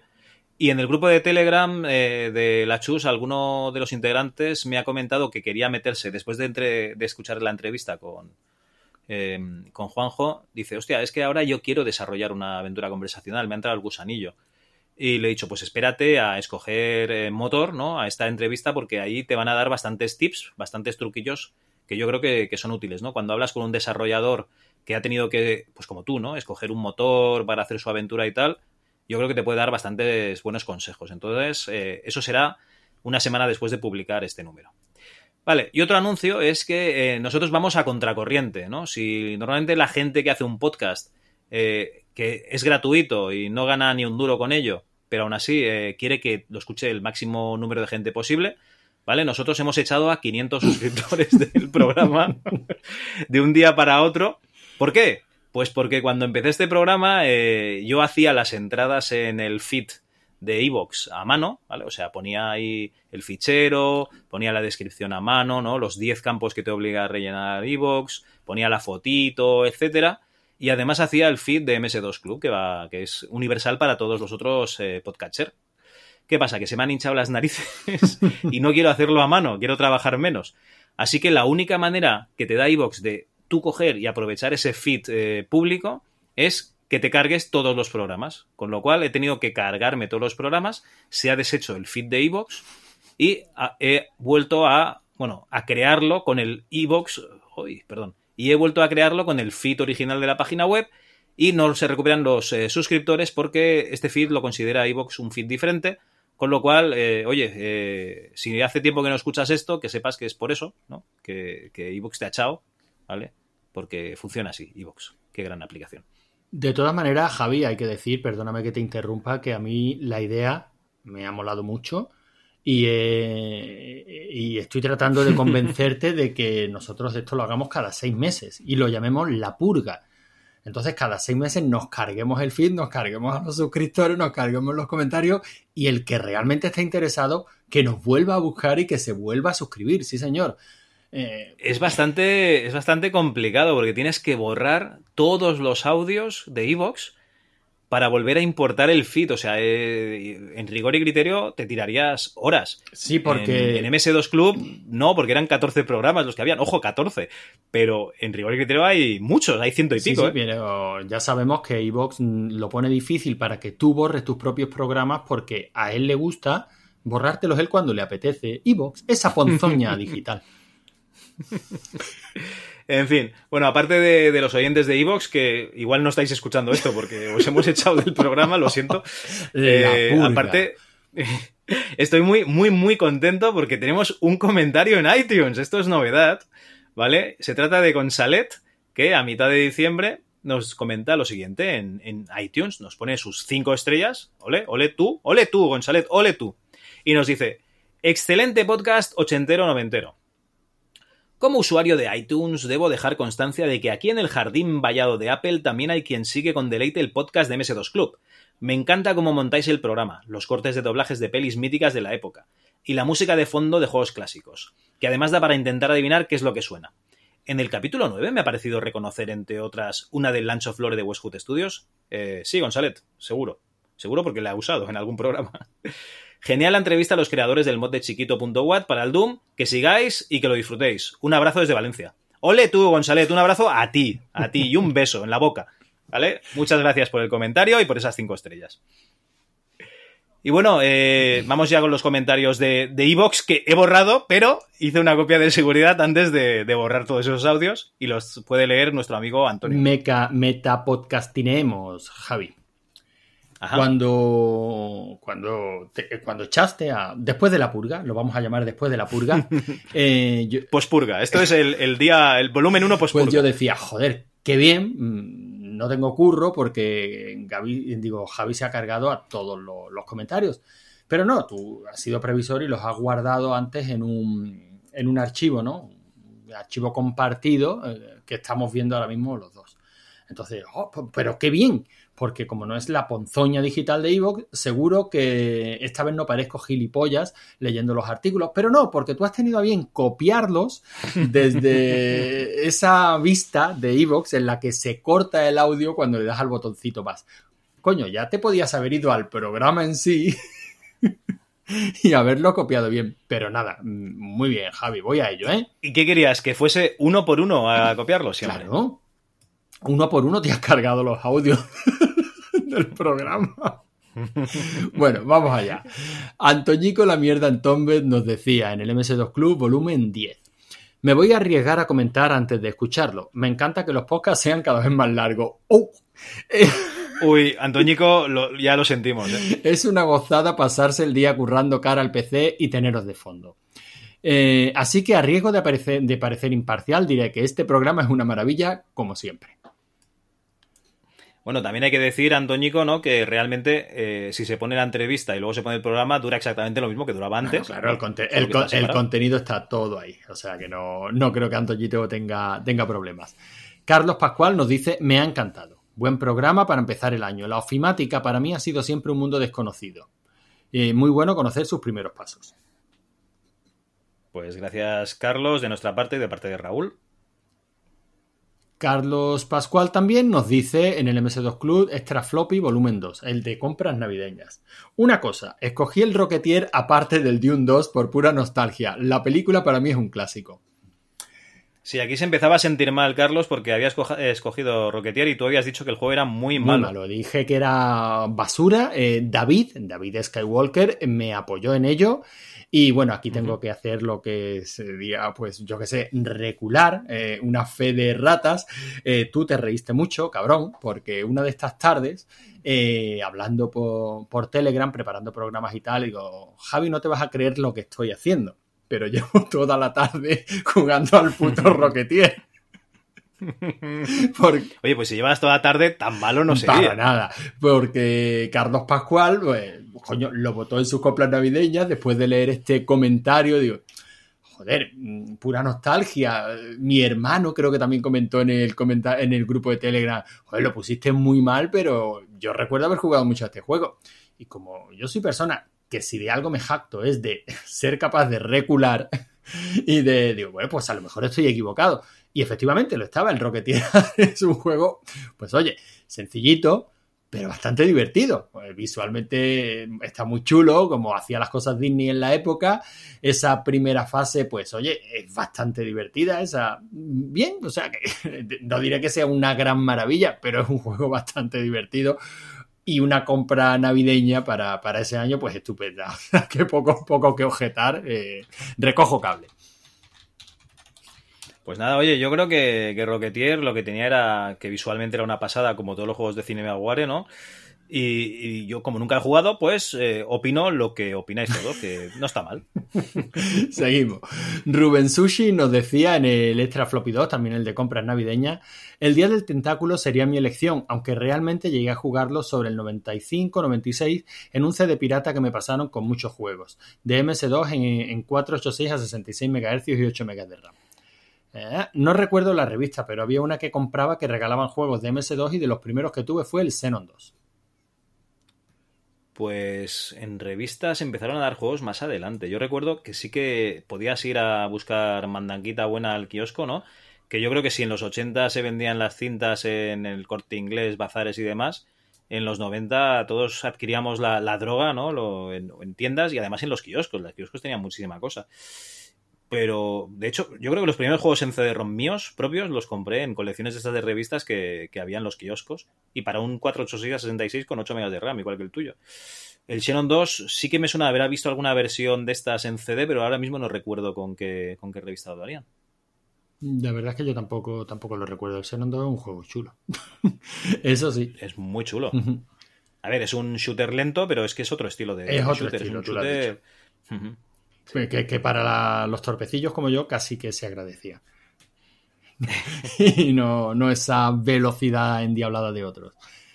Bueno, nos dice un anónimo que luego no lo es, en el MS-DOS Club, Extra Floppy 1, entrevista con Jimmy Maher, pedazo de entrevista, vamos, que se me acumulan los programazos y eso no puede ser. Inmediatamente después soy Víctor, by the way. Bueno. Me ha encantado porque tenemos un nuevo oyente que se llama Deca Black, que nos escuchaba cuando estábamos en fase bonus, ¿no? Y ahora parece ser que nos ha recuperado el cariño. Y dice, hostia, qué bien que se le entiende a Jimmy. Y la verdad es que sí, se entiende a Jimmy, su inglés se entiende mucho mejor que el mío, está claro. La verdad es que la entrevista apenas se tenga un poquito de nivel básico, o sea, un B2, digamos. La entrevista se puede seguir, así que yo animo a la gente que, aunque no hablen inglés perfectamente, que lo intenten porque merece muchísimo la pena. No, sí, es uno de los programas más... No sé si escuchados, ¿no? Pero descargados, la verdad es que sí, la verdad es que lo ha descargado mucha gente. Bueno, Molly78 nos dice, chapó por el programa, se refiere al volumen 10, genial desde el primer minuto hasta el último, muy divertido, aunque confieso que cuando he visto 5 horas me he acojonado. Luego se me ha pasado en un tri. Desternillante el momento puya, que empieza a ser habitual con su tableta de turrón duro y todo eso. Jejeje, qué bueno, de verdad. Ah, ahí va un me gusta bien merecido. Pues muchas gracias, Molly. Molly también nos dice en el volumen 9, va para atrás, pecadores de la pradera, pedazo de filtro de programa, por la gloria de mi madre que se merece un whore. En serio, este programa lo escuché cuando salió y no pude comentar. Lo hago ahora, buenísimo, pero tenemos un problema. Queremos un dogma ya. ¿Seréis capaces? Lo fuimos. Sí, se refiere a otra de las cabeceras de la Chus. Y bueno, ya lo hicimos. Efectivamente, como lo hicimos, inmediatamente después nos comentaba Molly, quiero 1 millón de euros ya, visto que con el dogma funciona. Creo que con el millón pues va a ser de euros que no hay... no le habrá ido tan bien. Juan del Águila... Fondos, estamos aquí... Uf. No estamos para regalar millones de euros. Juan del Águila nos dice en el volumen 7, el programa para hacer carteles era Banner o Bannermanía. Pues supongo que lo comentamos en ese programa. Sí, no, comentamos un software para hacer carteles, igual fui yo, y no lo he probado, ¿no? O sea, leí el comentario, pero no lo he buscado a ver si era esto, a ver si me da tiempo de buscarlo, ya te lo diré. Y muchas gracias por aportar. En el volumen 10 nos dice Alejandro Lee, gracias por el programón. De la calidad de las entrevistas que hacíais en Fase Donuts, se nota quienes aportaban calidad al programa. Este ha sido un capítulo muy cargado, de contenido y que pasará a la posterioridad por la grandísima entrevista al señor de la empresa, anécdotas sobre Sierra y otras tantas cosas. Pues oye, Alejandro, yo creo que en Fase Donuts, como lo llamas tú, estaba Ignacio, que era el que aportaba el espíritu y la calidad al programa, y nosotros éramos comparsas. Lo que pasa es que aquí las comparsas somos los protagonistas del programa. y bueno. Así que, oye, muchas gracias, Alejandro, pero al César lo que es del César y todo el mundo tiene su calidad. No vamos a desmerecer a otros podcasts, aunque... No vamos a desmerecer a otros podcasts. Wolfcut nos dice en el volumen, en el MSN Extra Floppy, volumen 2, el de compras navideñas, muy buen podcast. Muy bien. Y digo yo, Wolfcool, y digo yo, ¿no podías haber comentado tú en la página web que ha tenido que comentar a Jen Reyes, que ha hecho 3 folios por las 2 caras, y tú comentas en iVoox? Hazlo al revés, tú en la página web, y a Jen Reyes, tú comentas en iVoox. El que leo yo, así, ¿no? El que lee es Logarán, es Antonio. Nos dice Narcy THX en el volumen 10. Voy a dejar por aquí el comentario porque es el medio más cómodo para hacerlo. Escuchas el programa por esta maravillosa aplicación y rápidamente envías un comentario. Genial. Genial programa, un menú entretenido, temas interesantes y una muy interesante entrevista. Saludos cordiales. Pues nada, Narci, muchas gracias. Yo no sé si esto es irónico, no, estoy seguro de que Narci trabaja para iVoox, si no se entiende. Oye, pues si trabajas para iVoox, tengo un par de cositas que a ver si arreglan. Para mejorar. Ezequiel Merino nos dice también en el volumen 10. Grande la informática en 2. Creo que por como sigue el programa se refiere a la ofimática. Yo tuve Framework y WordPerfect. En mi Amstrad venía soldada la mochila al puerto paralelo para poder hacer funcionar el segundo. Aunque yo nunca me terminé de acostumbrar y usaba Framework. Lo mejor desde mi punto de vista era el corrector ortográfico, un archivo de texto plano con todas las palabras separadas por salto de línea y no solo palabras, verbos y conjugaciones. Todo estaba en ese archivo, posiblemente el más grande de todo mi disco duro. fw.exe para uno y word51.exe para el otro. ¿Alguien sabe qué programa se abría con word.exe? Porque el de Microsoft Office era y sigue siendo winword.exe. Seguida así. Pues lo del Word.exe no tengo ni idea, pero preguntaremos a Raúl. Y me acabas de desbloquear otro recuerdo, ¿no? Que es que realmente había un fichero con las formas correctas, ¿no? De escribir las palabras, o sea, con la ortografía. Yo no me acordaba, pero es verdad, había un fichero, ¿no? Y entonces todas las palabras que no salían ahí las podías añadir. Y era un fichero separado por salto de línea. Eso ya no lo sé, si era por salto de línea, por comas o por punto de comas, pero sí que había un fichero. Pues habrá que investigarlo, me resulta curioso. Supongo que la revisión ortográfica se lanzaba, ¿no? O sea, no era revisión sí. al vuelo, claro. ¿No? Comparando con ese fichero que dice que era el más grande de todo su disco duro. Bueno, hay que recordar que los discos duros eran lentos, ¿no? La entrada y salida claro. de disco duro en aquella época era lenta. Sí. Bueno, pues nada, y hasta aquí los comentarios de iVoox. Oye, ¿te has dado cuenta que entre todos los comentarios no hacen tanto como el de la página web? Me cago en la mar. ¿Estás diciendo que has trabajado más que yo, Javi? He trabajado y voy a trabajar más que tú porque aún hay más comentarios en la página web. Pues duro ahí. Al fin y al cabo, este es tu podcast y... A ver, la Ertes en el volumen 10 nos dice: nos estáis mal acostumbrando con episodios tan largos y llenos de buen contenido. Muy interesante la entrevista a Hernán y esa visión desde el punto de vista empresarial que normalmente se desconoce porque nos centramos en los propios juegos sin ver todo lo que hay detrás. Muchas gracias por los elogios a la entrevista de Jimmy Maher. Para nada, la Ertes, te la curraste tú, la editaste tú, es tu entrevista, está de puta madre. Todos los elogios para ti. Estoy muy contento con el resultado, pero escucho la multitud de cagadas que hago y me dan ganas de regrabarla. Ni puto caso, ya iremos mejorando todos. Y si no, que venga otro que sea mejor y que lo haga. Y ya está, no hay problema. Pero bueno, lo achacaré a mi inexperiencia en esos temas y espero que las próximas, si es que las hay, sean mejores. Ya que comentáis el libro de Ken Williams... Uy, Laertes, oye, tío, no te vengas tan arriba. A ver qué vas a decir. Bueno, ya que comentáis el libro de Ken Williams, que yo no he leído todavía, os recomiendo los múltiples artículos que el propio Jimmy ha dedicado a Sierra. Ah, bueno, sí, no, la verdad es que son muy buenos. Los ha escrito con ayuda de entrevistas a gente que trabajó allí. Quizás los más conocidos sean Lori Ann y Corey Cole, autores de la saga The Quest for Glory, que se llamó la primera entrega Heroes Quest, ¿vale? Este último incluso ha dejado algún comentario en la web de Jimmy Maher. Ya he votado para el tema del próximo Game Over y tengo que decir que me parece una idea excelente y es que la PC-manía era una joya en aquellos tiempos sin internet. Entiendo, Antonio, que te estás preparando ya ahí el especial de Game Over, ¿no? Me lo estoy preparando mejor de lo que crees, Javi. O sea, estoy incluso planteándome seriamente hacer un canal de Twitch de las chus en general, pero casi se centraría principalmente en el MS-DOS Club. Lo que pasa es que, bueno, el tiempo es el que es, pero bueno... Ahora que nos ha dado por conseguir que la peña trabaje para las chus, oye, si alguien se anima a hacer ese canal de Twitch. ahora comentamos eso mismo que acabas de decir. Bueno, y Cristian, que lo pudimos escuchar en el programa de compras navideñas, nos dice en el extra floppy número 3, Games Workshop con U2Earth, esto ya era programa para muy cafeteros de Games Workshop, era muy friki, ¿vale?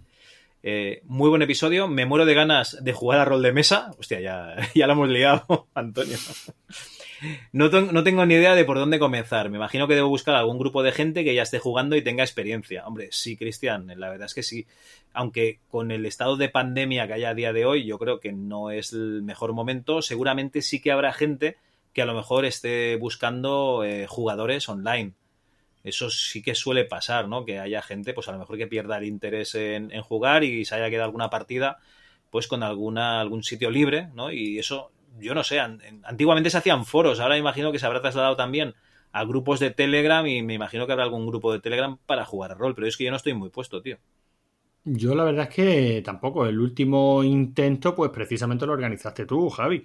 Y además hiciste un artículo bastante chulo. No sé si se publicó en Rigor y Criterio. Supongo que sí, ¿no? Porque en MS-DOS Club no era algo específico de MS-DOS. Sí, bueno, grabé un vídeo también y lo publiqué en Rigor y Criterio. Sobre cómo organizar una partida de rol de mesa, entre todas las comillas del mundo, ¿no? Pero utilizando pues herramientas que tenemos hoy día disponibles en internet. La verdad es que estoy seguro de que existen, ¿no?, ese tipo de grupos, y de que no debe de ser demasiado complicado conseguir. Joder, dilo en el grupo de Telegram, Cristian, a lo mejor alguien se anima. No estaría mal, porque yo estoy cansado del que las montaba las partidas. No eran de rol, porque eran de HeroQuest, ¿vale? Al final lo que hicimos es coger el HeroQuest avanzado y jugábamos a eso. Pero estoy cansado, ¿no?, de montar yo siempre la partida, que ocurre otro, que también está bien. Y hasta aquí los comentarios de la página. Bueno, nos habíamos quedado antes a medias, ¿no? Estabas comentando que está muy bien eso de que la gente trabaje para ti. Y es que en La Chus tenemos otro podcast nuevo que habla del Atari 2600. ¿Cómo ha sido esto? ¿Cómo es que hemos tenido dinero aquí para soltar ahí a expuertas a podcasters, ¿no? ¿Hay tanto movimiento, hay tanto negocio en los podcasts, como se dice? Hombre. ¿O nos ha costado barato? Pues, hombre, yo creo que nos ha salido bastante barato. De todas maneras, las gestiones las has hecho tú, Javi. O sea, que no sé por qué me preguntas a mí. Yo, como oyente, puedo decir que me ha encantado. O sea, y este tío tiene una enciclopedia en la cabeza, ¿eh? Porque si es cierto, y no hay por qué dudar de ello, de que esto lo va grabando por la calle, pues evidentemente está hablando de memoria, ¿no? Y es una gozada escucharlo hablar, lo bien que lo explica todo. Creo que le hacían algún comentario ya en uno de los programas publicados, y le decían precisamente que habían aprendido más en 15 minutos que leyendo no sé cuántos libros sobre la historia de Atari. Y es cierto, ¿eh?, que explica las cosas muy muy bien, y eso es una habilidad que no sé si se adquiere, y creo que no, que se nace con ella, Javi, porque tú y yo ya llevamos mucho tiempo en esto del podcasting y no nos sale, ¿no? Si no haríamos programas de 5 horas. Son capsulitas, de hecho se llama cápsula 2600 píldoras, ¿vale? Son capsulitas de 15-20 minutos donde explica un fact, ¿no?, algo relacionado con la Atari 2600, la VCS, la consola más conocida de Atari, bueno, la primigenia de 8 bits, no es la primera, ¿no?, pero yo creo que es el primer éxito comercial de consolas de 8 bits. Y la verdad es que está muy bien, nos ha dado, digamos, no la exclusiva, ¿no?, porque él lo publica por su lado, pero nosotros también lo publicaremos en el feed de La Chus, y de esta manera pues tenemos más programas para que al final La Chus sea un canal de entretenimiento, ¿no? Que no hablemos solo de MS2 ni de Atari, ¿no? Ya os digo, hemos hecho un programa hablando de pesadilla en el Elm Street. ¿Por qué? Pues porque también nos encanta pesadilla en el Elm Street. Y nada, os invito a que escuchéis los podcasts que hacemos en La Chus, ¿vale? Lo podéis buscar directamente en vuestro podcatcher favorito. Escribís Achus, tal como suena, ¿no?, como si estornudaseis, y ahí salimos. Y MS2 Club, ya sabéis, los que estabais dados de alta en iVoox, os hemos echado, pues os podéis volver a dar de alta, que ahora no os echaremos. Y poca cosa más, yo creo que el programa lo hemos dejado ya en una duración que está bien. Escuchad la entrevista a Juanjo Muñoz, que ya está publicada. Cuando salga esto, saldrá a la semana o 2 semanas la entrevista con Ricardo Ollón, que nos hablará de cómo hacer aventuras conversacionales a día de hoy. Y os invitamos a que nos dejéis comentarios tanto en iVoox como en nuestra página web, que nos escribáis por mail si tenéis ganas de ello a hola@ms2.club, y que en Twitter estamos como @ms2club, y Antonio, que se ha quitado de los vicios de Twitter, está como @rigor y criterio. Y nada, muchísimas gracias por esos comentarios, muchísimas gracias por esos comentarios y esas 5 estrellas en iTunes. Y no sé qué más, Antonio, yo creo que ya está, ¿no? Pues nada, decir adiós con la manita, Javi, que es que te embarras y no ves la hora de callar, y te plantas otra vez en las 5 horas. No, por Dios, no. Vamos a dejarlo esto en 2 horitas y venga, que sea lo que Dios quiera. Bueno, pues nada, Antonio, hasta el próximo programa. Pues adiós.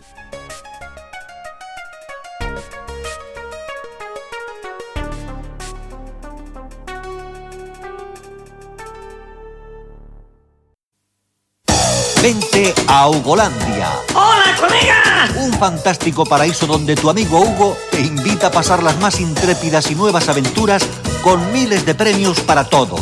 Con la frescura y el encanto de tu nueva amiga, Beatriz Rico, que junto con Eva y Luis Alberto van a hacer que te lo pases genial. No te lo pierdas, Hugolandia, el país de los juegos. De lunes a viernes a las 18:15 horas. Telecinco, un otoño lleno de amigos.